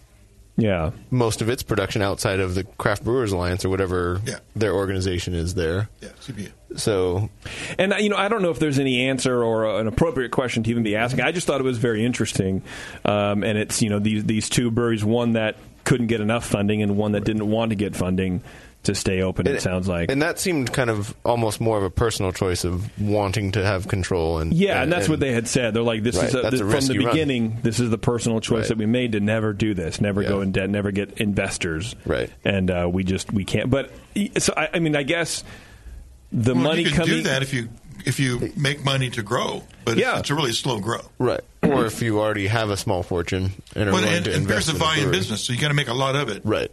especially if multiple people involved you have like a large volume of beer Yeah. to make money so I mean I like- mean, it's just yes. It's, I mean, it's a great hobby, and it's really easy to get passionate about it. But when you're going to when you're going to open up a brewery, you're yeah, right. You're running a business now. it's a You whole have to be different able, thing. yeah. the You have numbers to, it all is a whole different yeah. It's not just about making beer. Right, and and you know part of that, uh, you know, talking about it is also just to bring it up to these people who who want to open a brewery that haven't thought about this. It's just because you're open and people are buying your beer doesn't necessarily mean that you're going to win. Right. Yeah. That there's a whole side of it that you gotta figure out. Ninety percent of the people voting on your beer don't know shit. So Right. yeah, They love it. That- Yeah, don't right. take that personally. right. Um, anyway, that was beer news. That was it. Yeah. Real Yeah, sad beer yeah. news, but uh, you know, hopefully the speakeasy guys pull it out Got us all and excited. and stay around, man. Yeah. Um, Twitter game. Warren, oh, let's right. do Twitter game. Yeah. So uh, we had quite a bit of responses. So I kind of picked out. I'm pretty sure all of us got one, and even Jay from the rare uh, sour hour. uh, Oh, got the rare sour hour got a nomination. Really? Um, I did include two for Tasty because they're so good. Well, someone because I posted the uh, Twitter game on Twitter before we talked about it. Yeah, and so someone did say Saint Tasty, yeah, Saint of the of the low hug. Okay. Or patron saint of the low hug. Okay, you think So- they copied us? Well, Yeah, no, like it was. we- put- we- they tweeted it before we Before we talked even- about before it. we even talked about it. Oh, okay. So I, I, that's Okay. why I included it, so we can That's count fine. that one, or there's another I mean, tasty it is one a if we pretty want to. easy, easy joke. Yeah, Yeah, his other one is good also, so we can. I have a strict Block rule it of up. one entry per person. Oh no, it's not the same person. Okay, good. it's just Two Tasty different situations. gets two nominations. I get- Got it. mentioned. Everyone Got else it. gets one. All right, let's hear him one. All right, so there Stop was that fucking one. around. There was that one that we might gloss over. Okay. Um, then we have uh, Gob, G O B, I guess. Uh, All right. No, Are you says- sure? Yeah, it's, G- his, it's probably Ben, and he just can't see it. Goob. Yeah. Um, right. Uh, No. St. Doc says, uh, protector of the tongue tied, knee walking, brew crazy, toothless wonders. Okay. So it's a very specific group of people. Yeah, I don't understand that one. uh, I'm going to pass on that one. Uh, let's see. Ryan says, St. JP, the patron saint of disliking things. I love it already. You do? Sure. It sounds like you should. Who said that, Brian? Uh, Ryan. Ryan, same thing. Uh, Mark says Jay from the Sour Hour is the patron saint of people of, of people being interrupted by Jewish producers. I've never heard an episode of the Sour Hour It's my a lot entire about life. that. I feel like this just is. This should be the iTunes summary. It's pretty much it every time. Is it?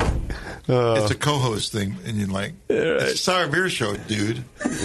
dude, dude, bro. Okay, go ahead. All right, Matt says uh, Bevo, patron saint of drunks. Uh, let's see, perverts and imbeciles. All three. Yeah, I could do that. Yeah.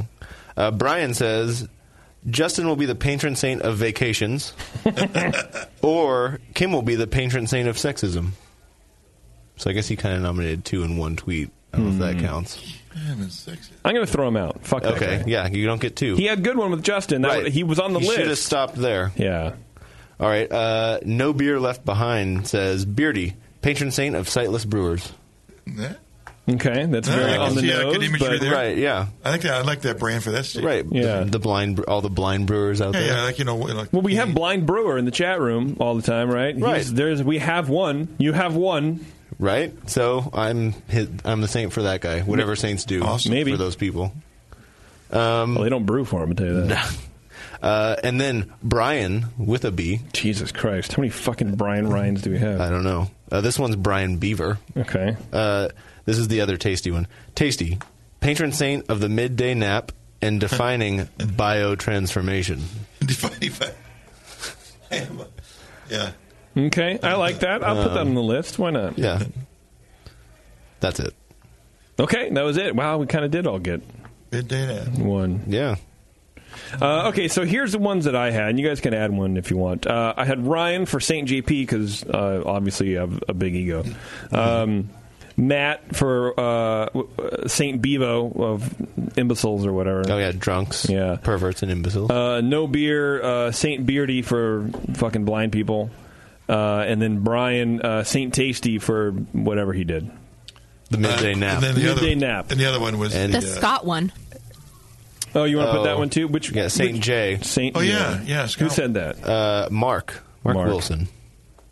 I got a big rise out of that one, frankly. Yeah. Saint J. I forgot about that one. The, uh, Patron saint of being people being interrupted. interrupted by Jewish producers.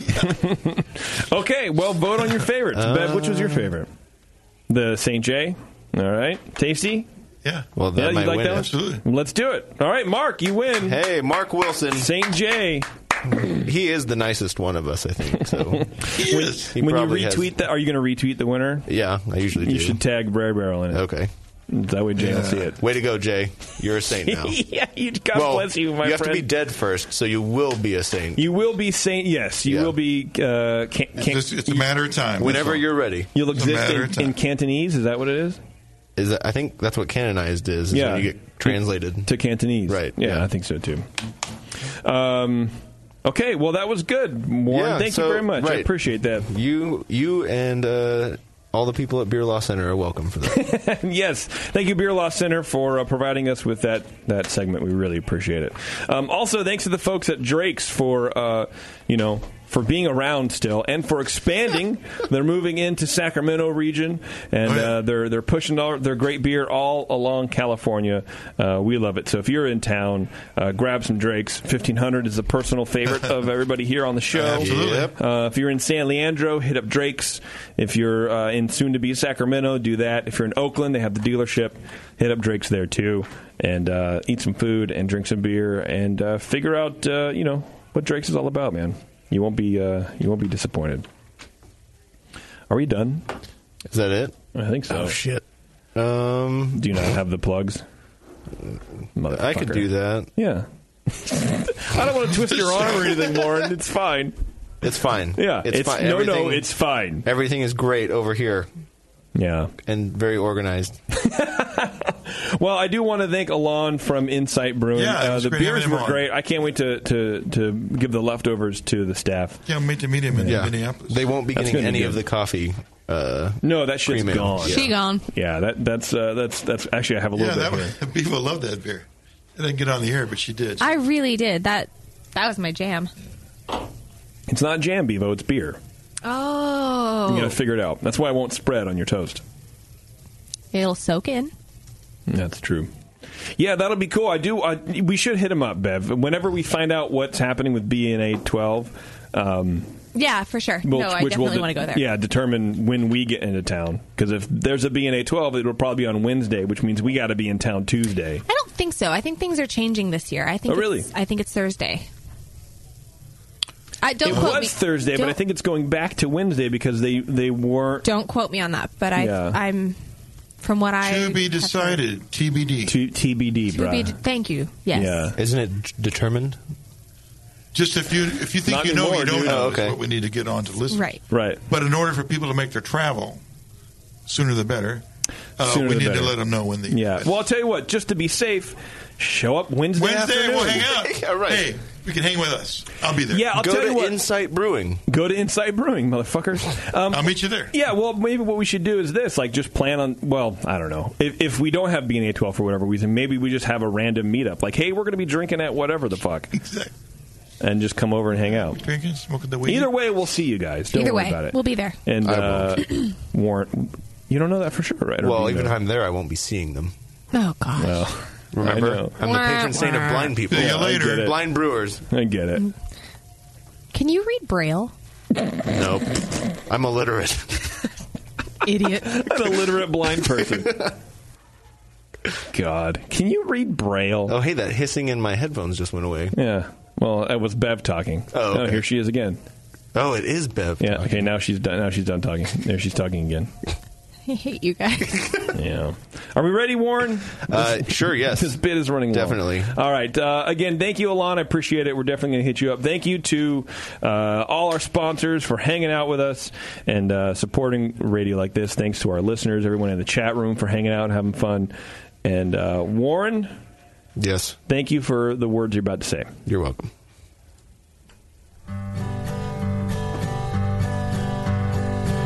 Thank you to our show sponsor, More Beer. You can get absolutely everything you need to make great beer at home by going to morebeer.com. We talked to Alon from Insight Brewing, who shared some stories of an imaginary brewmaster and some fantastic beer. Merge your love of Disneyland with your lack of engaging podcasts and go over to earsuppodcast.com as JP, Terrence, Bevo, and Taryn talk about all things Disney.